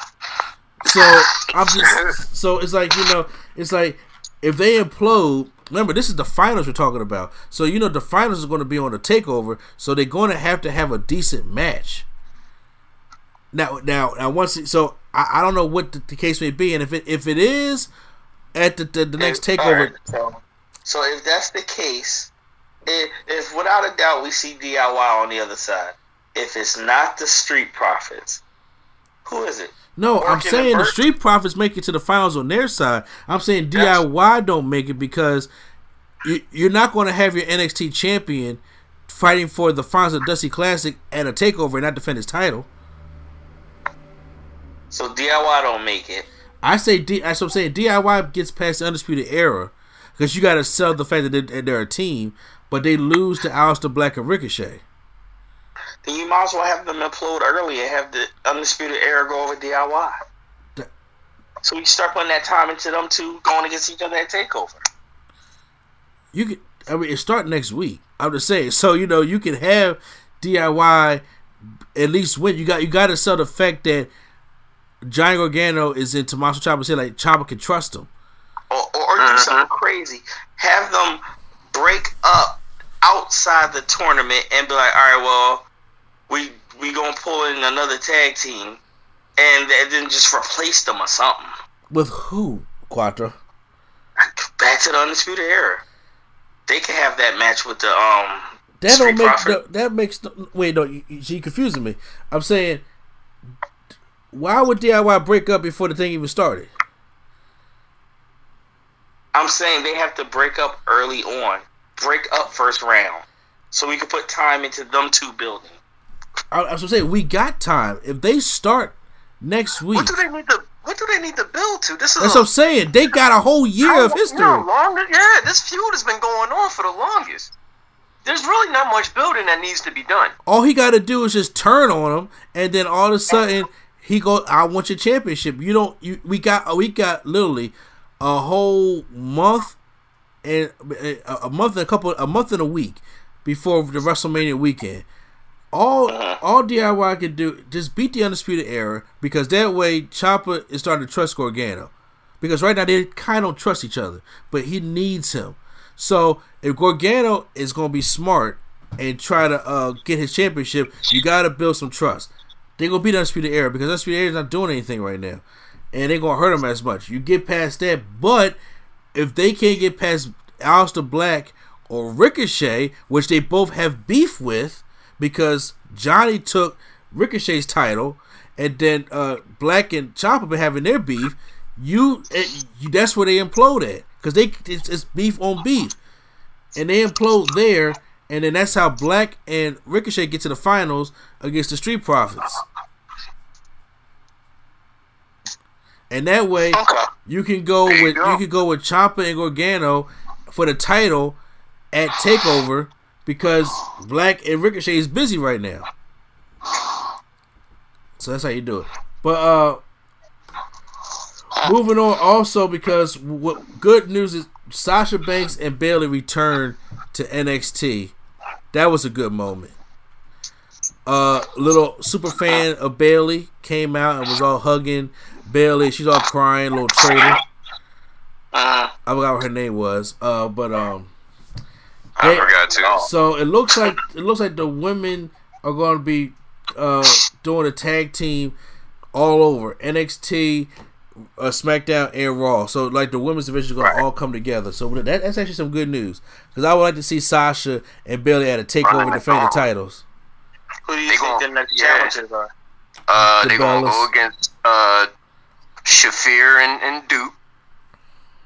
That would be kind of cool, horse- but Little horsewoman tease. but not on the big stage yet because I still think they they, they need a lot of work. Oh no no no! I wasn't talking about no big stage. I, I was talking about they just randomly on some So- random like they just show up. Do you think they would defend their titles at a takeover? Yes, but I don't think. Yeah. I, I I think right now the first title. I mean, obviously they're going against uh the Miles Simones at Fastlane, but I think at WrestleMania they either get the Bellas or Trish and Lita. And when Oh, and when they have that matchup, then I think maybe at Takeover, whatever wherever Money in the Bank is at, whatever that Takeover is, then they'll defend the titles at a Takeover. I mean, depending on the Mania card, which I don't know at all yet, do you think they could do it? Do you think it's possible WWE wouldn't have them defend that Mania? Oh no, they're they're going to defend them at they Mania. defending it at Mania. The question is against who? That's the question. But they they're going to defend it at Mania. Uh, Okay. main event time. Shayna Baszler takes on Mia Yim, which I thought was a entertaining matchup. I like matchup. that. I like that a lot. Yeah, uh, it was good storytelling in this match. It was, and I'm taking because uh, uh, Mia was working on her, but then she kicked the steel steps, and then her leg was hurting her, and she sold the hell out there. Like, yo, I am uh, being a more and more bigger fan of Mia especially like, uh, like looking at her like on, on uh, Twitter and stuff like that. Like, I'm really liking this girl because I liked her when she was in TNA as Jade, but you know you know uh how proud she is of who she is. I'm like you know I- i'm really liking this girl. So i'm hoping you know good things happen to her especially being nxt but shayna baszler picks up the win here and she chokes her out. Uh so baszler wins here. That was, that was a decent episode of nxt great to see bailey and sasha banks back of course and everything. So uh hope you guys are still with us because we got just two more things to go, and then we'll get ourselves out of here. I told y'all it was going to be a kind of an action-packed podcast as we missed last week, but um, we, we got an email question. Hey, So yes, uh, it's only one this week, thank God. Because, like, like, like, like it was going to be more, right? So, uh, by the time we're recording this, and by the time you guys are hearing this, is obviously the first couple days of March. So we're in Women's History Month, but we just ended this week Black History Month. So, uh, we have an email question saying, "What were or are your top five favorite African American wrestlers to watch. Now, I did a list on my top five Fridays on this channel. I want to say three years ago, but we have had an in- influx of African American talent on here, so I definitely want to um update my list and everything. Did, did y'all make a little list at all? I mean, I can get. I'm sorry. Go ahead. Go ahead. Go ahead. Q flow. no, no, no. I was about to say top five. I could, I could, I could, I could give you a list. Okay, so it looks like you know some you know we didn't do our homework, but it's all good. Now, I, no, I no, can no. rap some people off the top of my head, not in no specific order, but definitely five that I definitely enjoy seeing in the ring. Okay, well we'll start with you then, Quattro. Um, Mark Henry during this time of the um Hall of Pain. Absolutely. Salmon, Salmon jacket, Mark Henry. Yes. Look, when I Fake said that storyline, I believed he was done. I did I too. was- and then he came back. I was like, most low key, one of my most angry moments in WWE. That didn't result in the championship. If oh, you- bro, I, I, I I'll rant in a minute because Mark Henry should have won that championship at Money in the Uh-huh. Bank. He should have. Continue though. Oh, um, this is not one wrestler. The next two are groups: Nation of Domination, Which one? Farouk, Rock, Mark Henry, D'Lo Brown. Okay, we did. There's a little uh, line here because Mark Henry kind of came in when Farouk was out. So the one the one that you like is like The Rock, Farouk, Kama Mustafa, D'Lo Brown. Kama Mustafa. I did say Mark Henry. You're right. Yeah, I, I enjoyed them. I enjoyed their message. I enjoyed them together. It was like, huh, this is this is different. During that time, I was like, this is different. it is. um, current times, I like the New Day. They are interesting. I like them better as Face New Day. You know, I do like, but I, I miss Heel New Day sometimes though. I, I get that. There's sometimes I do miss Heel New Day. This is for a sheer comedy factor for me. I like D'Lo Brown. Why, why is that comedy? For I enjoy, I enjoyed him as the European champion. I mean, yeah, I mean, it, it was, but he made it work though. I mean, Right.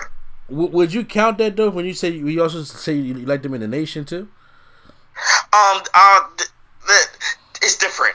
It's different. He was different with the nation than he was by himself. You know what I'm saying? Okay.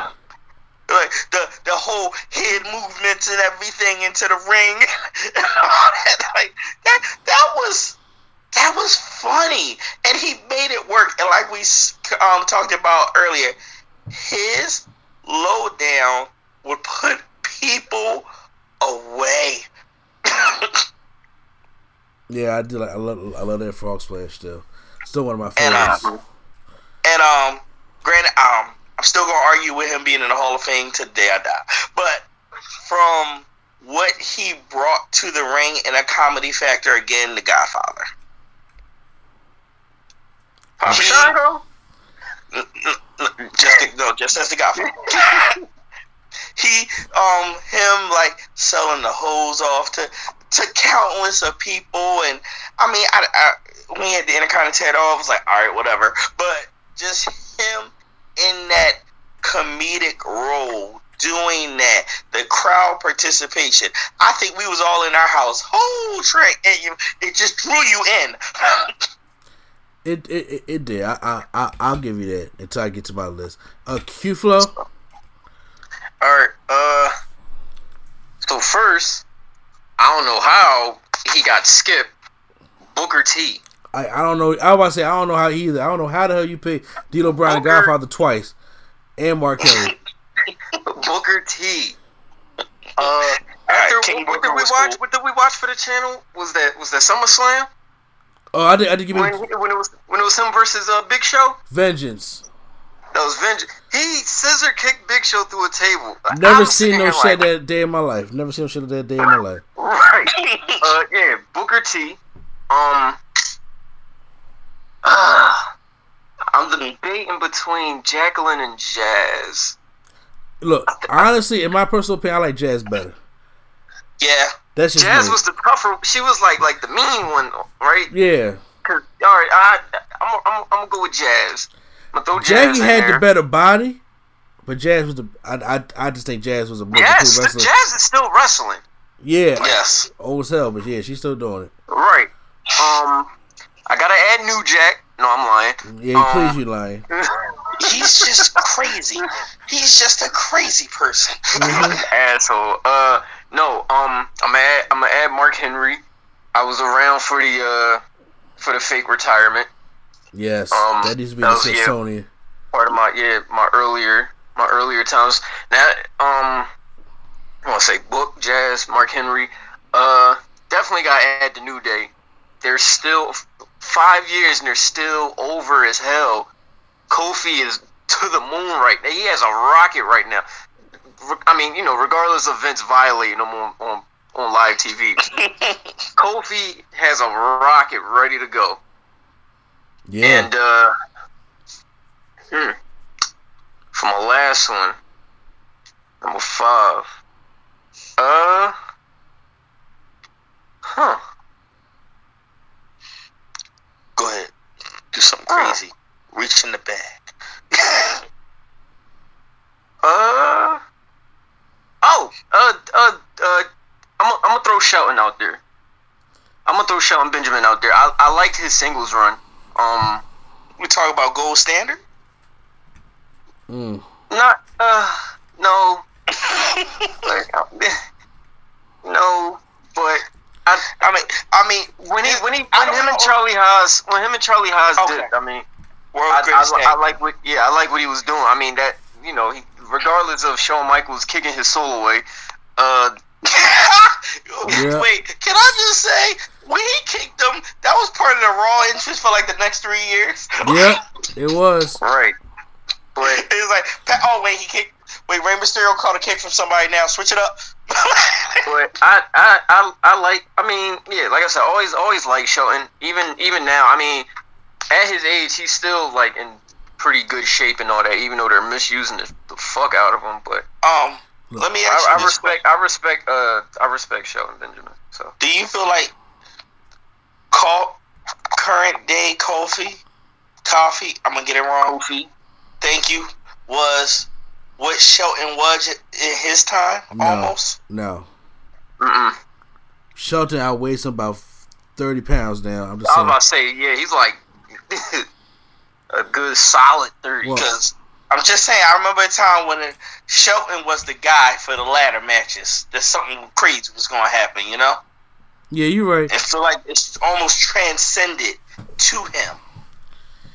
You you're right. Now you know what? Now I'm gonna say my list, and I'm thinking I guarantee y'all that was decent. I guarantee y'all would have had a better list if y'all did your homework. Now I was I'm not the kind of guy because I picked legends last time. Like I know about the Junkyard Dogs, I know about the Ernie Ladds, I know about the Bobo Brazils, I know about the uh the Ron Simmons. I did all those. Tony Atlas, Ahmed Johnson. Yeah. But however, I'm like, okay, there are some that I'm surprised y'all ain't mentioned, especially like like number one, and I'm just like, but okay, but we're gonna get all up into that. Uh, number number five, I gotta give it to the Velveteen Dream because uh, Oh, see now, if I knew we were going, no, it's African American wrestlers, African American No, wrestlers. and, and that's if short I amount of we time were super duper current, all right. It don't matter. I'm just saying African past and present. I'm just saying because I did a list like this years ago, so this is an updated one because newer stars have come out and have they have really transcended what's Oh, going man, I on. would've- I could have Sasha on my list. All Yeah, right. that's what I'm saying. Look, when I say I African didn't know we was doing. I didn't know we was doing super duper current. Like, if you're black, you in. That's the thing. We just want y'all one thinking of it. When y'all, if y'all black, I ain't never put no. rule. If y'all know me, if I had put a rule on something, I would have said it. Why, why Velveteen? Because he hasn't you know been why here for so long. The dude's amazing. Velveteen Dream is one of them cats that he picked up on this business very fast at a young age. They knew there was something special about Velveteen Dream when they see him in Tough Enough. All right, and when they when he got eliminated, it was like it, it was very unfair. It's it's funny how the one that won, he he don't have a job now, but Velveteen Dream is trans. Who was that? Daniel Puder? Well, no, no, no, no, no. You think about you think about you think about 2005. I'm thinking. Uh, Maybe. thi- uh, this guy's name was Tyler something. Oh, Tyler Reks. Reks. Yeah, and he ain't got no job. So, uh, I remember Tyler Reks. uh, and, and then they tried to push the whole fat kid from uh, like Louisiana, like the Gator wrestler, whatever, whatever his name was. But Velvet Leader pushed for Velveteen Dream to get a job. Velveteen Dream got himself a job. He picked up on the business easily, especially the character aspect of it, and he took that Prince character and made it his own. As a, along with giving homage to all the wrestling legends, that's what's getting him over and he's actually bringing back old school wrestling to this new school form, and that's why Shawn Michaels likes him. And if Shawn Michaels like you, you got a friend for life. Oh yeah, you good. You know, you got a friend for life. So that's one of the reasons why I'm picking Velveteen Dream. The New Day, I'm definitely picking the New Day because the New Day, it's not just because they're entertaining. Because I'm just like, I, I when I pick people, I'm thinking about who is transcending for you know our race, who I want to represent us, kind of in a way. When you when, when they talk about African American wrestlers, they took a they, they took a stereotypical gimmick as church pastors, and they turned it into one of the best selling things in WWE hands down. They got uh uh a trumpet over. Cereal. pancakes. Yeah, look, no black Ice man, cream. no black man has ever had a cereal since Mr. T. That's saying something. No African American uh, superhero or uh, uh, you know icon has had a cereal since Mr. T. So seeing those brothers on a box of Booty-O's that's actually so I bought a box. It's, it's, it's another but Lucky Charms. You know that says something. When when they have when they sell popsicles in FYE and stuff like that, the New Day is making money hand over foot for Vince. Are they the number one sellers now? Of course not. But I'm just saying, but they still making a good amount of money for Vince. And for them to be together as long as they have for five years, that says something. And they all good wrestlers on top of that. Mm-hmm. Of course, Mark Henry, because you know, y'all mentioned Mark Henry in the whole salmon color jacket, which should be in the Smithsonian, and I, but I, I, I don't think that you know y'all was been like I don't think y'all really understand like how strong that guy really is. I, the new the new Mark Henry documentary came out on the network. I don't know if anybody saw that or not. I haven't. God, it came out, Lord. Yeah, but it, it oh, it's good. But th- like the impact this man has had on the business and how strong he truly is, is like the stuff he did in the Arnold Classic in 2002 is unheard of. This man got scary kind of power, and he's underrated on the mic. I remember him rolling that frying pan with Tony Atlas next to him in ECW, and I'm like, how?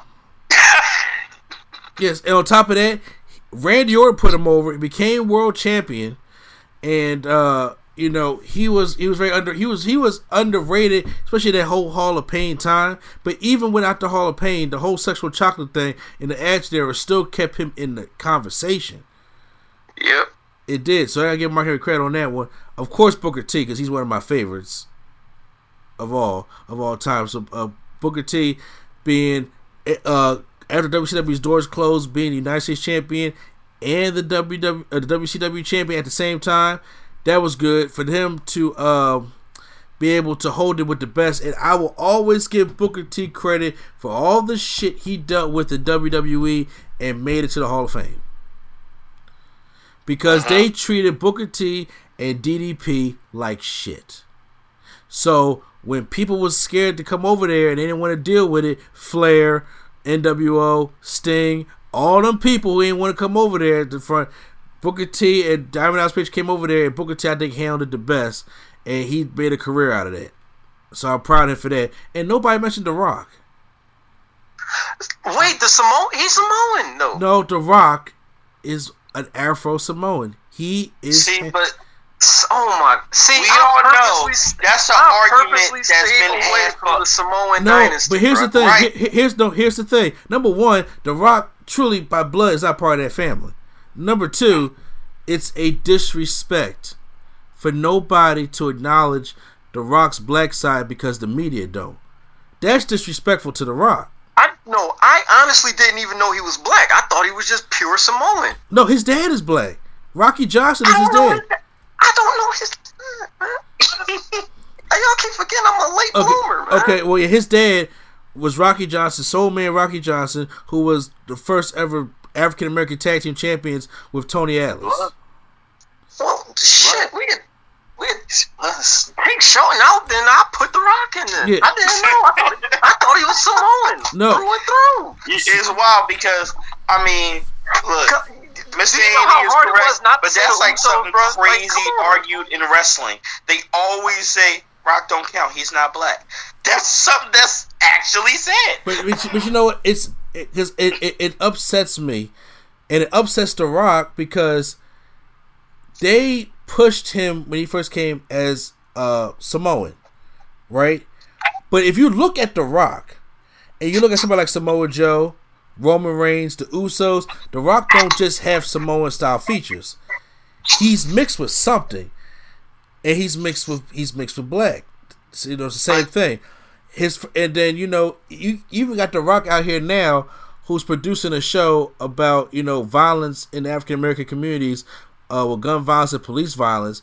And he's he, he already talked about some. I want y'all to see the new documentary I got, you know, for the violence against our people. He's one of us, and one And of it's them. wild.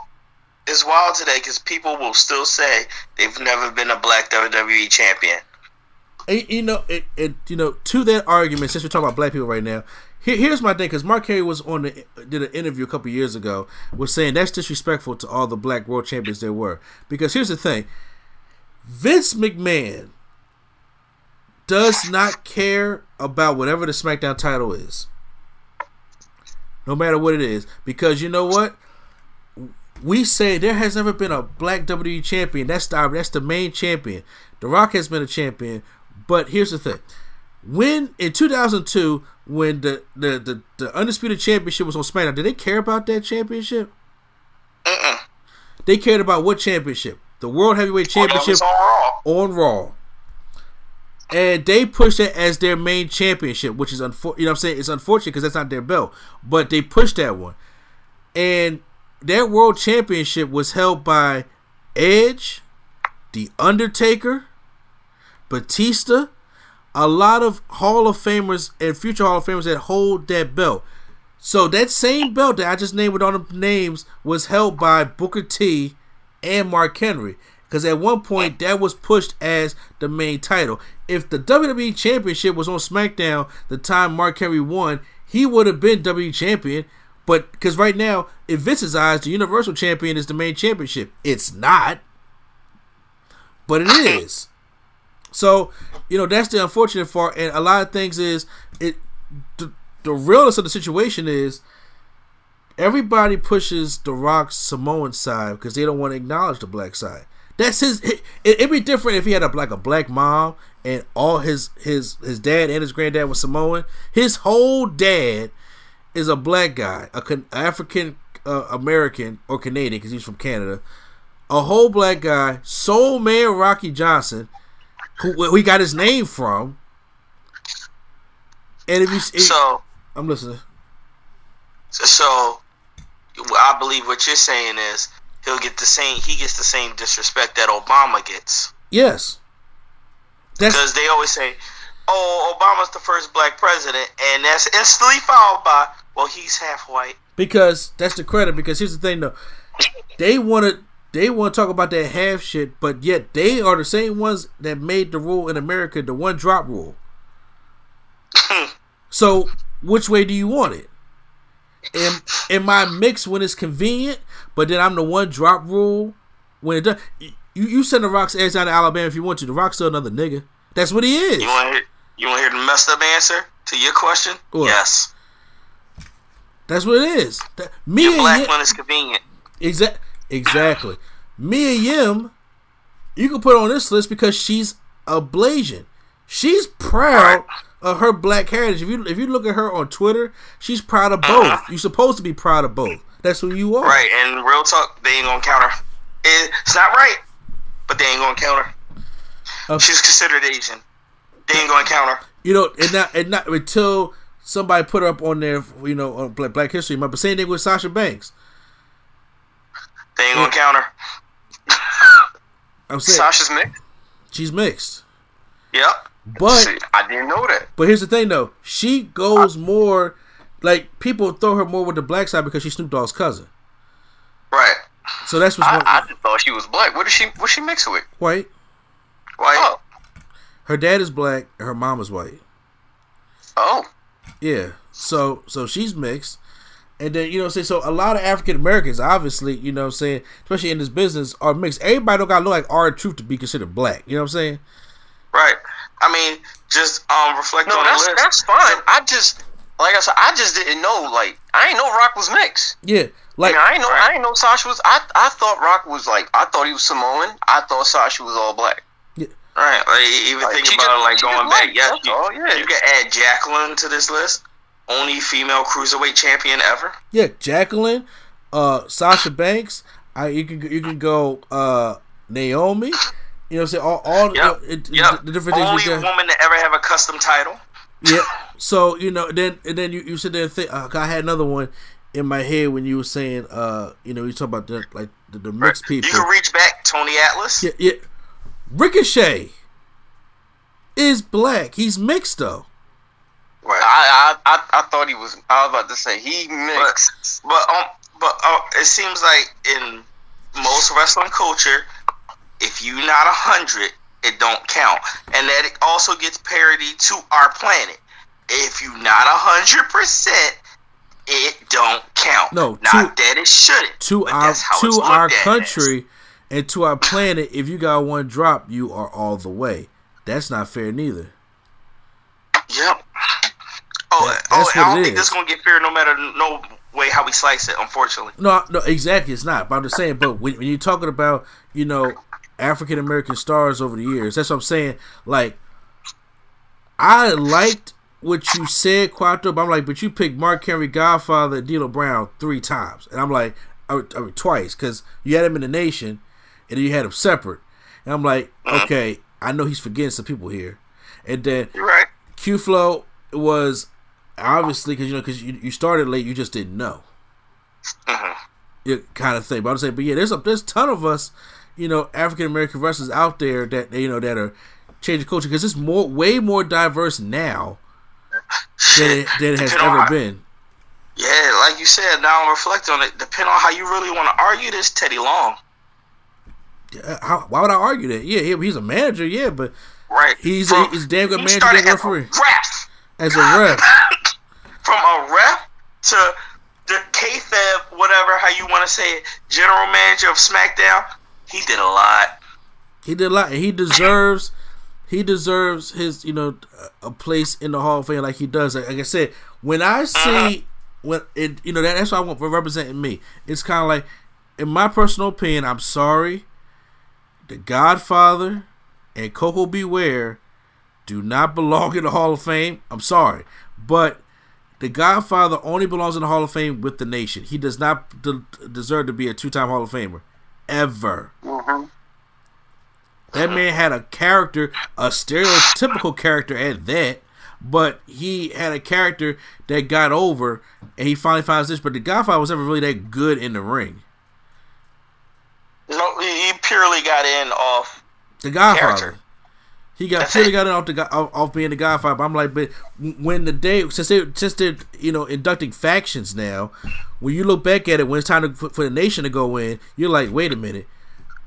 Only three people in the nation deserve to be two-time Hall of Famers. That's The Rock, Ron Simmons, and Mark Henry.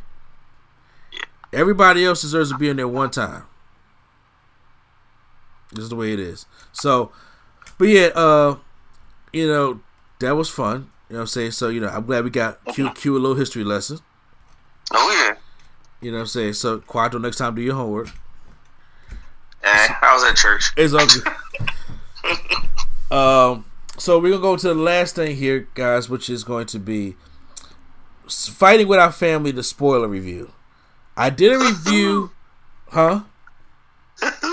Oh yeah, I did a review on uh the movie experience, which is a non-spoiler review. So if you want to see that, you know, uh, you guys are welcome. If you guys don't want to hear no spoilers, because you guys can end the podcast right now. We're almost we're almost out of here, but you get we can end it, you know, right now. If you guys don't want to hear no spoilers, it's about to be a spoiler review of fighting with my family because I I was told Quattro that um we were nitpicking. Word. Word. I'm I'm, I'm listening. Don't worry, but you know what? I, I'll tell you by who afterwards. You know what I'm saying? I ain't gonna put nobody on blast.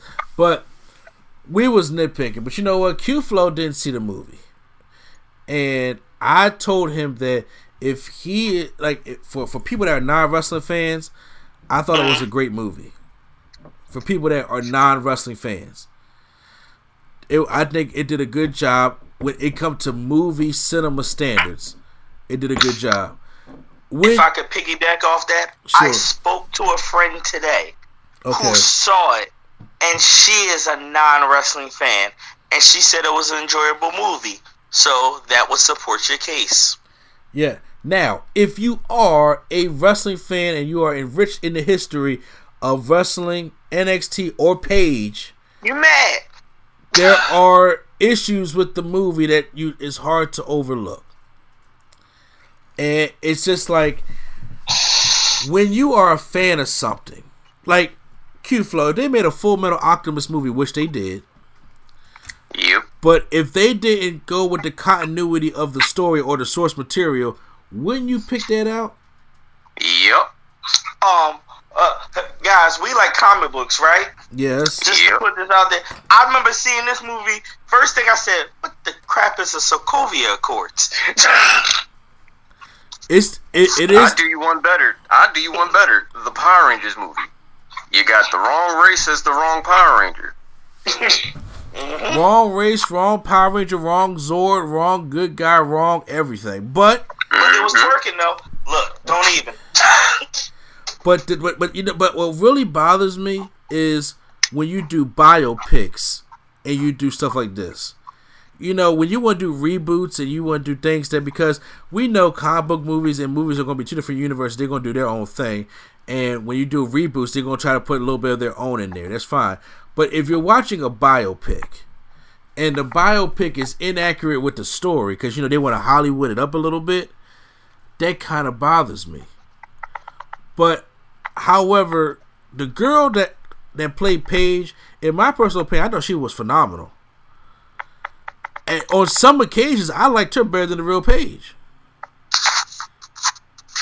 To be to be, wow. to be completely honest with you, because you know she, Okay. she had the cute, charming look to her. Like she wasn't like the most prettiest girl, but she wasn't ugly. You know, she she had that cute charm about her, and she fit perfectly into that um that rebel style life. And you could tell how much passionate her and her family. They did a good job showing where her family comes from and what they do and how they love wrestling. How her brother would go pick up these groups of people and get them off the streets from doing from being drug dealers, and he was teaching a uh-huh. blind kid how to wrestle. Who actually Which went is remarkable. which is remarkable. That's remarkable. who actually went on went, went on to be a wrestler. I would love to see one of his matches if we ever knew the kid's name for real, for real. Exactly, exactly, exactly. If we ever knew who the fuck he was, but I'm just saying, but we didn't. But I'm just saying, but they showed the aspect of it. It was very heartwarming to see uh-huh. th- this aspect in the movie, and then her getting called by because by WWE. By the time her and her brother got called, you felt the passion that both of those characters had about being wrestlers. You felt that At that point, yes. at that point, yes. And then, like I said, I enjoy every aspect of the movie until we got to WWE. Mm-hmm. Because I, I give you that. when we got to the WWEQ, they they tried to put people that you will recognize off the bat that you know wasn't there at that time. Mm-hmm. The guy sitting next to her brother was clearly trying to be Pete Dunne, right? Yep. God, I, I swear Pete Dunne. I mean, but you know they are in the UK, so I guess put Pete Dunne in there. I don't know Oh, how, huh? Oh, just as much as um she kept in the movie she kept mingling with these three female wrestlers who was I'm not sure if they were supposed to be her opposition friends. I'm not really sure where they was going with that. And I keep looking at them like I think you're Summer Rae, but apparently unless you're Paige family, you don't really have a name in this movie, but okay. Because the wrestling gear they wore was Charlotte, a cheerleader Alexa Bliss, and Eve Torres. Mhm. So that's who I thought they were, and uh, it it, it, kind of threw me off a little bit. But when they showed her how she was depressed and she was by herself, and her brother was going through it, and he was getting a little bit jealous, and how she changed her skin color and her hair to try to fit in more, I was like, wow. I didn't think it was going to go today in this movie. I was like, I didn't really know about any of that. But according to the movie, there, there's also no like um NXT and nothing for real either. So, but okay. Well, see, that's it, as a wrestling fan because see, they used NXT as the the, the, the training type thing, and I understand that. And uh, when her and her brother went to SmackDown Live, even though it was just regular SmackDown, I'm trying to let this shit yeah, go. but they went to SmackDown Live though. They Yeah. they really went to SmackDown Live. That's the arena they had at the time, right? So Right. you, know when they had that, and then she, she's doing all the training in NXT, and I, I like how, you know, they go home for the Christmas break, and uh-huh. when they go home for Christmas break, they're like, "Damn, you changed your hair color and you changed your skin. Like, like what's wrong with you? You shouldn't do that." then I like the whole fight that her and her brother had afterwards. He's like, you know, that was my dream and it was your dream too. But why the hell are you trying to push it away because it's too hard? So I felt where he was coming from. I, felt, like I said, all the family dynamic in the movie was great. It like it, it made you feel for Paige in a way more than even when Vince Vaughn was was getting her ass. I felt that more, even though I don't know who he was. Yeah, I was about to say that because he played a great trainer by the name of what? Exactly. So like, who the hell is he? And if you look at the history of Paige, like finally she comes to these three girls because she she talks she she goes on on the bus and says that you're talking about me. And she always calls these girls like you know they're models and they can't wrestle. They don't know what a receipt is. And they do a, a good job explaining what the receipt is and her actually becoming friends with the girls and actually learning all the moves. That's all fine and good. But they make it seem like NXT is just like a pure training ground. So when it's time for uh their training session to be quote unquote quotations over Vince Vaughn gives them a special trip to WrestleMania. I'm like, wait, what? Mm-hmm. Yep. Paige was the first ever NXT Women's Champion when she had that finals that- tournament with Emma. Right, but that was not in the movie at all, and that great gave me great problem because it. I felt like NXT didn't exist. I felt like there was the Performance Center and then SmackDown and Raw. I agree with you on that one. I agree with you on that one. So when she had WrestleMania 30, we, we obviously see uh, some archive footage of WrestleMania 30 going on. Uh, the Rock does his best on being consistent of bringing the same clothes he wore at WrestleMania 30 in the movie. I was like, thank you for being consistent a little bit, Rock, because I don't think he met Paige in the back. But he calls her dad and says that she, um, he's going to be on Raw tomorrow night. Now, Q, thi- thi- like I said, thi- this is my biggest problem with the movie, where when they're at Raw, they show archive footage from that night. Cena and the Wyatt family. They show the old Raw logo with the replay. Cena is clearly walk running down a ramp, and they show different things from that WrestleMania Monday. But then when Paige comes out, she comes out to the 2018 Raw Arena, uh-huh. and I'm like, with with LED lights on the ring, with LED lights on the ring post, and I'm like, wait a minute, if y'all were going to do this, don't show the archive footage from that same night, because that's inconsistency. You, know what? The, it, I don't know if this is gonna make sense, but like I, I'm a big, I'm a Star Trek fan. It's like when you watching a new series of Star Trek that's a prequel, but everything looks newer than the old stuff. You're like, wait, this is wrong. Kinda, in a way, I, I, I can see what you, your point is getting there. So when Paige gets to the ring, they Hollywood it up and make it seem like she can't do a promo because they established that she has trouble talking on the mic in, in NXT the performance class, which there was no Dusty Rhodes. But anyway, uh, not at all. Not not at no all. mention, nothing. So instead of her talking, Zelina Vega, because she's not AJ, she's Zelina Vega in her Zelina Vega clothes. And uh, I'm like, she starts attacking Paige, and then all of a sudden, Paige hits the comeback and hits that. I forgot what that air finishing move was back in the day when she just like did a little trip up move. Paige Turner. I guess. Yeah. Uh, she oh, the move that she stole from her brother. That's her brother's finisher. gotcha. Yeah. Uh, she Oh, you know what else I just thought about that? Reflecting on that, what? where, where was Tamina? Because Tamina was out there with AJ Lee. What? What wasn't she? Yeah, I kind of just remembered that. But you know what? Fuck Tamina though. But And I- you could have got Tamina. no, I'm sorry. you know, t- t- Tamina, no, because Tamina back then was like a lot smaller. But I didn't mind Tamina, Tamina not being there. My issue was Zelina Vega is wearing Zelina Vega clothes. If you're supposed to be a, if you're supposed to be a character, it's like this. If imagine if I'm watching Straight Outta Compton, right? Uh-huh. And Ice Cube got waves in 1988. How would y'all feel? I'm like, wait a minute. The Jerry curl was popping. I'm pretty sure in this picture, Ice Cube had a Jerry curl. Why does my man got waves?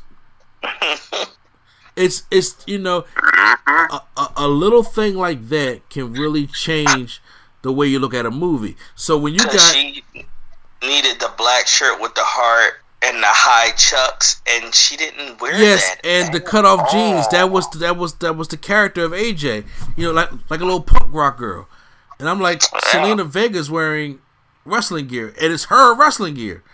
And it's Yes, just it was. and I'm just like this. This does not. It's very inconsistent with the story. And Paige is wearing what Paige wore when she was on the main roster for like two years. Uh huh. And I'm like, oh, okay, fine. If y'all don't get the clothes wrong too, but I'm just like, but don't get the different characters wrong. And then on top of that, she wins the the Divas Championship, and she comes to the back and uh, she celebrates with her new friends that I guess all got called up at the same time. Uh-huh. And uh, It was all there. Exactly. And then the movie ends with us getting archive footage of Paige and her brother wrestling and, you know, uh, where, where- they're from and then coming over and things happen. But I recognize they didn't show what really, like the archive footage from her and AJ too much or anything like that because I'm like, because they know they got it wrong. Oh, as as my um girlfriend who watched that movie with me, she was like, "I'd rather just watch this footage the movie itself." Yeah, so like I said, if you if you're not a wrestling fan, I gave it a, like a B plus. If you are a wrestling fan, I give it a hashtag, give it a chance to check it out. See that, but like I said, when it comes to biopics, especially me loving biopics, I be I get very picky with them. See, I I feel like I I hear what you're saying. What a big problem is watching this movie is you would watch this if you're a Paige fan, but if you're a Paige fan, you would be mad watching this. Okay. Like it really takes you out of it being a Paige fan, cause um, cause now you're doing exactly what you said. You're like, that's wrong. That's not right. That's supposed to be like this. What's going on? This was there, and you know it's a bio. You know it's pretty much a documentary. So in your head, how can you correct everything that you already have right there in front of you? Yeah.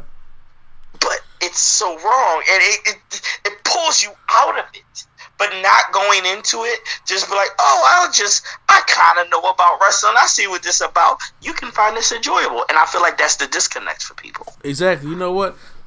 Did any of y'all see the Aaliyah movie that when it came out a couple years ago? i did i actually did Hell no. Not after what I heard. Okay. Good. that's why you know what? However- that's why i saw it because of what i heard So when when when when Wendy Williams called us Nick picking, did y'all see how Missy Elliott looked in that movie? mm. I didn't know that was her. I heard they got everybody wrong. Everybody wrong in that movie, and th- it, it was very disrespectful to Aaliyah. You know, it's a mm-hmm. biopic, and we talk about a telling a story some- somebody's life. You are going to Hollywood up a little bit, but it's very disrespectful of what they did and what Wendy Williams did, and you know that right there. It's like there's certain things. If you, especially if you're a Aaliyah fan, you can't get over that shit and it brings the mood. It's like, well, just turn your brain off and watch a movie. Yeah, I do that when I watch fiction, not nonfiction. And that that that's just me. But you know what? Uh, we got the spoiler out the way, so you know I still recommend go see Fight with Your fa- Fight with My Family before you know. Now it's March. We got a lot of new movies coming out now. Us is on my radar, so I gotta definitely get ready for Jordan Peele to scare the shit out of me again. you got it Because, I want to go see that. well, for first of all, I mean, you did go see Get Out though, did you, Quattro? I, I I let you borrow it, didn't I? I, I saw it when it came on hbo. Yeah. So Us looks even more creepier than Get Out does. So Ooh, mm. ha- have you have you have you not, have you not seen the trailer? no i have not seen the trailer at all Bruh, them trailers are creepy. Bro, bro, creepy as hell. Like it's to the point where I I need to go see it, but I I will be cringing in my seat. Like I was about to say, me too. I might, I might have to sit on the edge and uh, yeah, I, might, have to, might have to dip on out. either that or you know try to play it off and like close my eyes like you know real quick like like I'm just like like, like blinking extra long kind of shit. No, Like no, you know, no, you're not supposed to see. That's the thing with horror movies. It's, it's the it's the music. It's the sounds that get you. It's the sound exactly. It's the sound. You know what? When I was watching Get Out, for some reason, that slave humming horror music kind of creeped me the fuck out. And I was just like, Uh-huh. I, I was like, oh, okay. I don't know what's about to happen. And you know, it's, it's bro, I'm telling you, I don't know, but Us looks very, very creepy. So Between the creepy movie you telling my about, and I'm scared to watch things on YouTube now. I'm chilling. You, you know what? You know what really scary. You know, Q Flow. If you're interested on YouTube, they have. Uh, well, I think we, we talked about this uh, yesterday about them explaining what us is. Yeah, Them videos creep me already out, dude. I already saw explanations of it. That that cloning shit scared me too. yeah, bro. I'm like, this don't creep me out. I'm like, okay, Jordan Peele, you got me there day one, but I'm telling you right now, I don't know if I'll be there and they talking about and and again they. I, like I seen an explanation video. He talking about Lupita being the, the problem of the movie. I'm like, what? Like, Not the essence of beauty. Exactly. Like, come on, don't do my baby girl like that. they said this whole movie is her fault. It probably is too. But you know what? You know, before we get to a whole other tangent, I'm sorry about that, y'all. Uh, We going in the nerdgasm. yes, we, we are. Uh, you know, guys, make sure that is the end of this podcast. If you guys stay with us, I appreciate it. it was a it was a stacked episode today. I appreciate I appreciate my uh, co-hosts. Uh, you know, staying up with me throughout this. I appreciate that very very much. Hey, I appreciate y'all taking the time away for me to finish doing what I had to do so I could be here. Thank you. Absolutely. Uh, No so uh, make sure you guys check out Spaces Philly, the production company we are a part of, and the Pop Up podcast they have on there with Lulu or Pop and both sides. Make sure you guys check out us on there as well, along with the No Gimmicks Needed Wrestling podcast, the Nerdgasm Talk podcast, the Turntables Hip Hop Culture and Beyond, and Drunk Thoughts Sober Times. All great content up there for you guys to listen to. We're on all the podcast apps, Stitcher, Apple Podcasts, Google Play Spreaker, along with on YouTube, YouTube Premium. You guys listen to us free for a month, or make sure you guys pay seven ninety nine a month to hear wherever you get your podcasting needs. We are there. So make sure we are at the countdown pretty soon. Ep- episode um one hundred is coming up. Four more. Huh? Four more, yeah. I, so Four more. so I'm trying to uh plan something on what you know what we can do big on that episode. If anybody has any ideas, though, I'll be loving to hear them too. But I got to think about you know what to actually do. You know what I'm saying? So because we, we're gonna be in WrestleMania season by then, so. I, and, I, and also, it, I want to have fun with it. You know what I'm saying? I really want to have fun with it. So, uh, but once again, this is your host. Once again, it's NC the place to be. Chum Chum Mr. Andy with my co-host, the man, the myth, the reality, Q Flow Flow the rookie, All right, take it easy, everybody. and uh, I apologize. I'm sorry. Hard R from the, The Soul, Soul Trek Trek Enterprise. I got I got stuck on the hard R. I was like Soul Trek. Wait, hold on. The hard R for the Soul Trek Enterprise Quattro.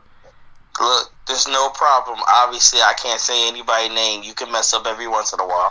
Exactly. But yeah, I take ownership of that though. But it's all good. That's fair. and then uh Q Flow, as usual, take us out.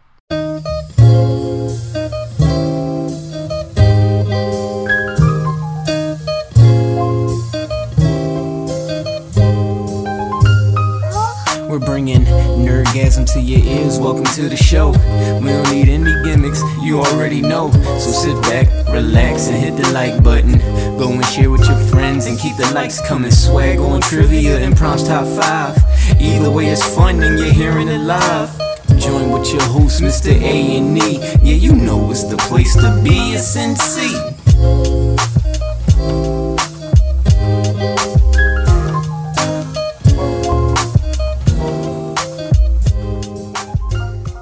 Imagine your new bathroom. A sparkling new tub, a modern shower conversion, a seamless new wall, all done in as little as a day. Introducing Bath Fitter. Join over 2 million customers delighted with our one of a kind remodeling process. No demolition, no mess. Guaranteed for life. Installed in as little as a day. Book a free in home consultation at bathfitterpodcasts.com and get our best offer of the year right now. Bath Fitter 35 years of better bath remodels.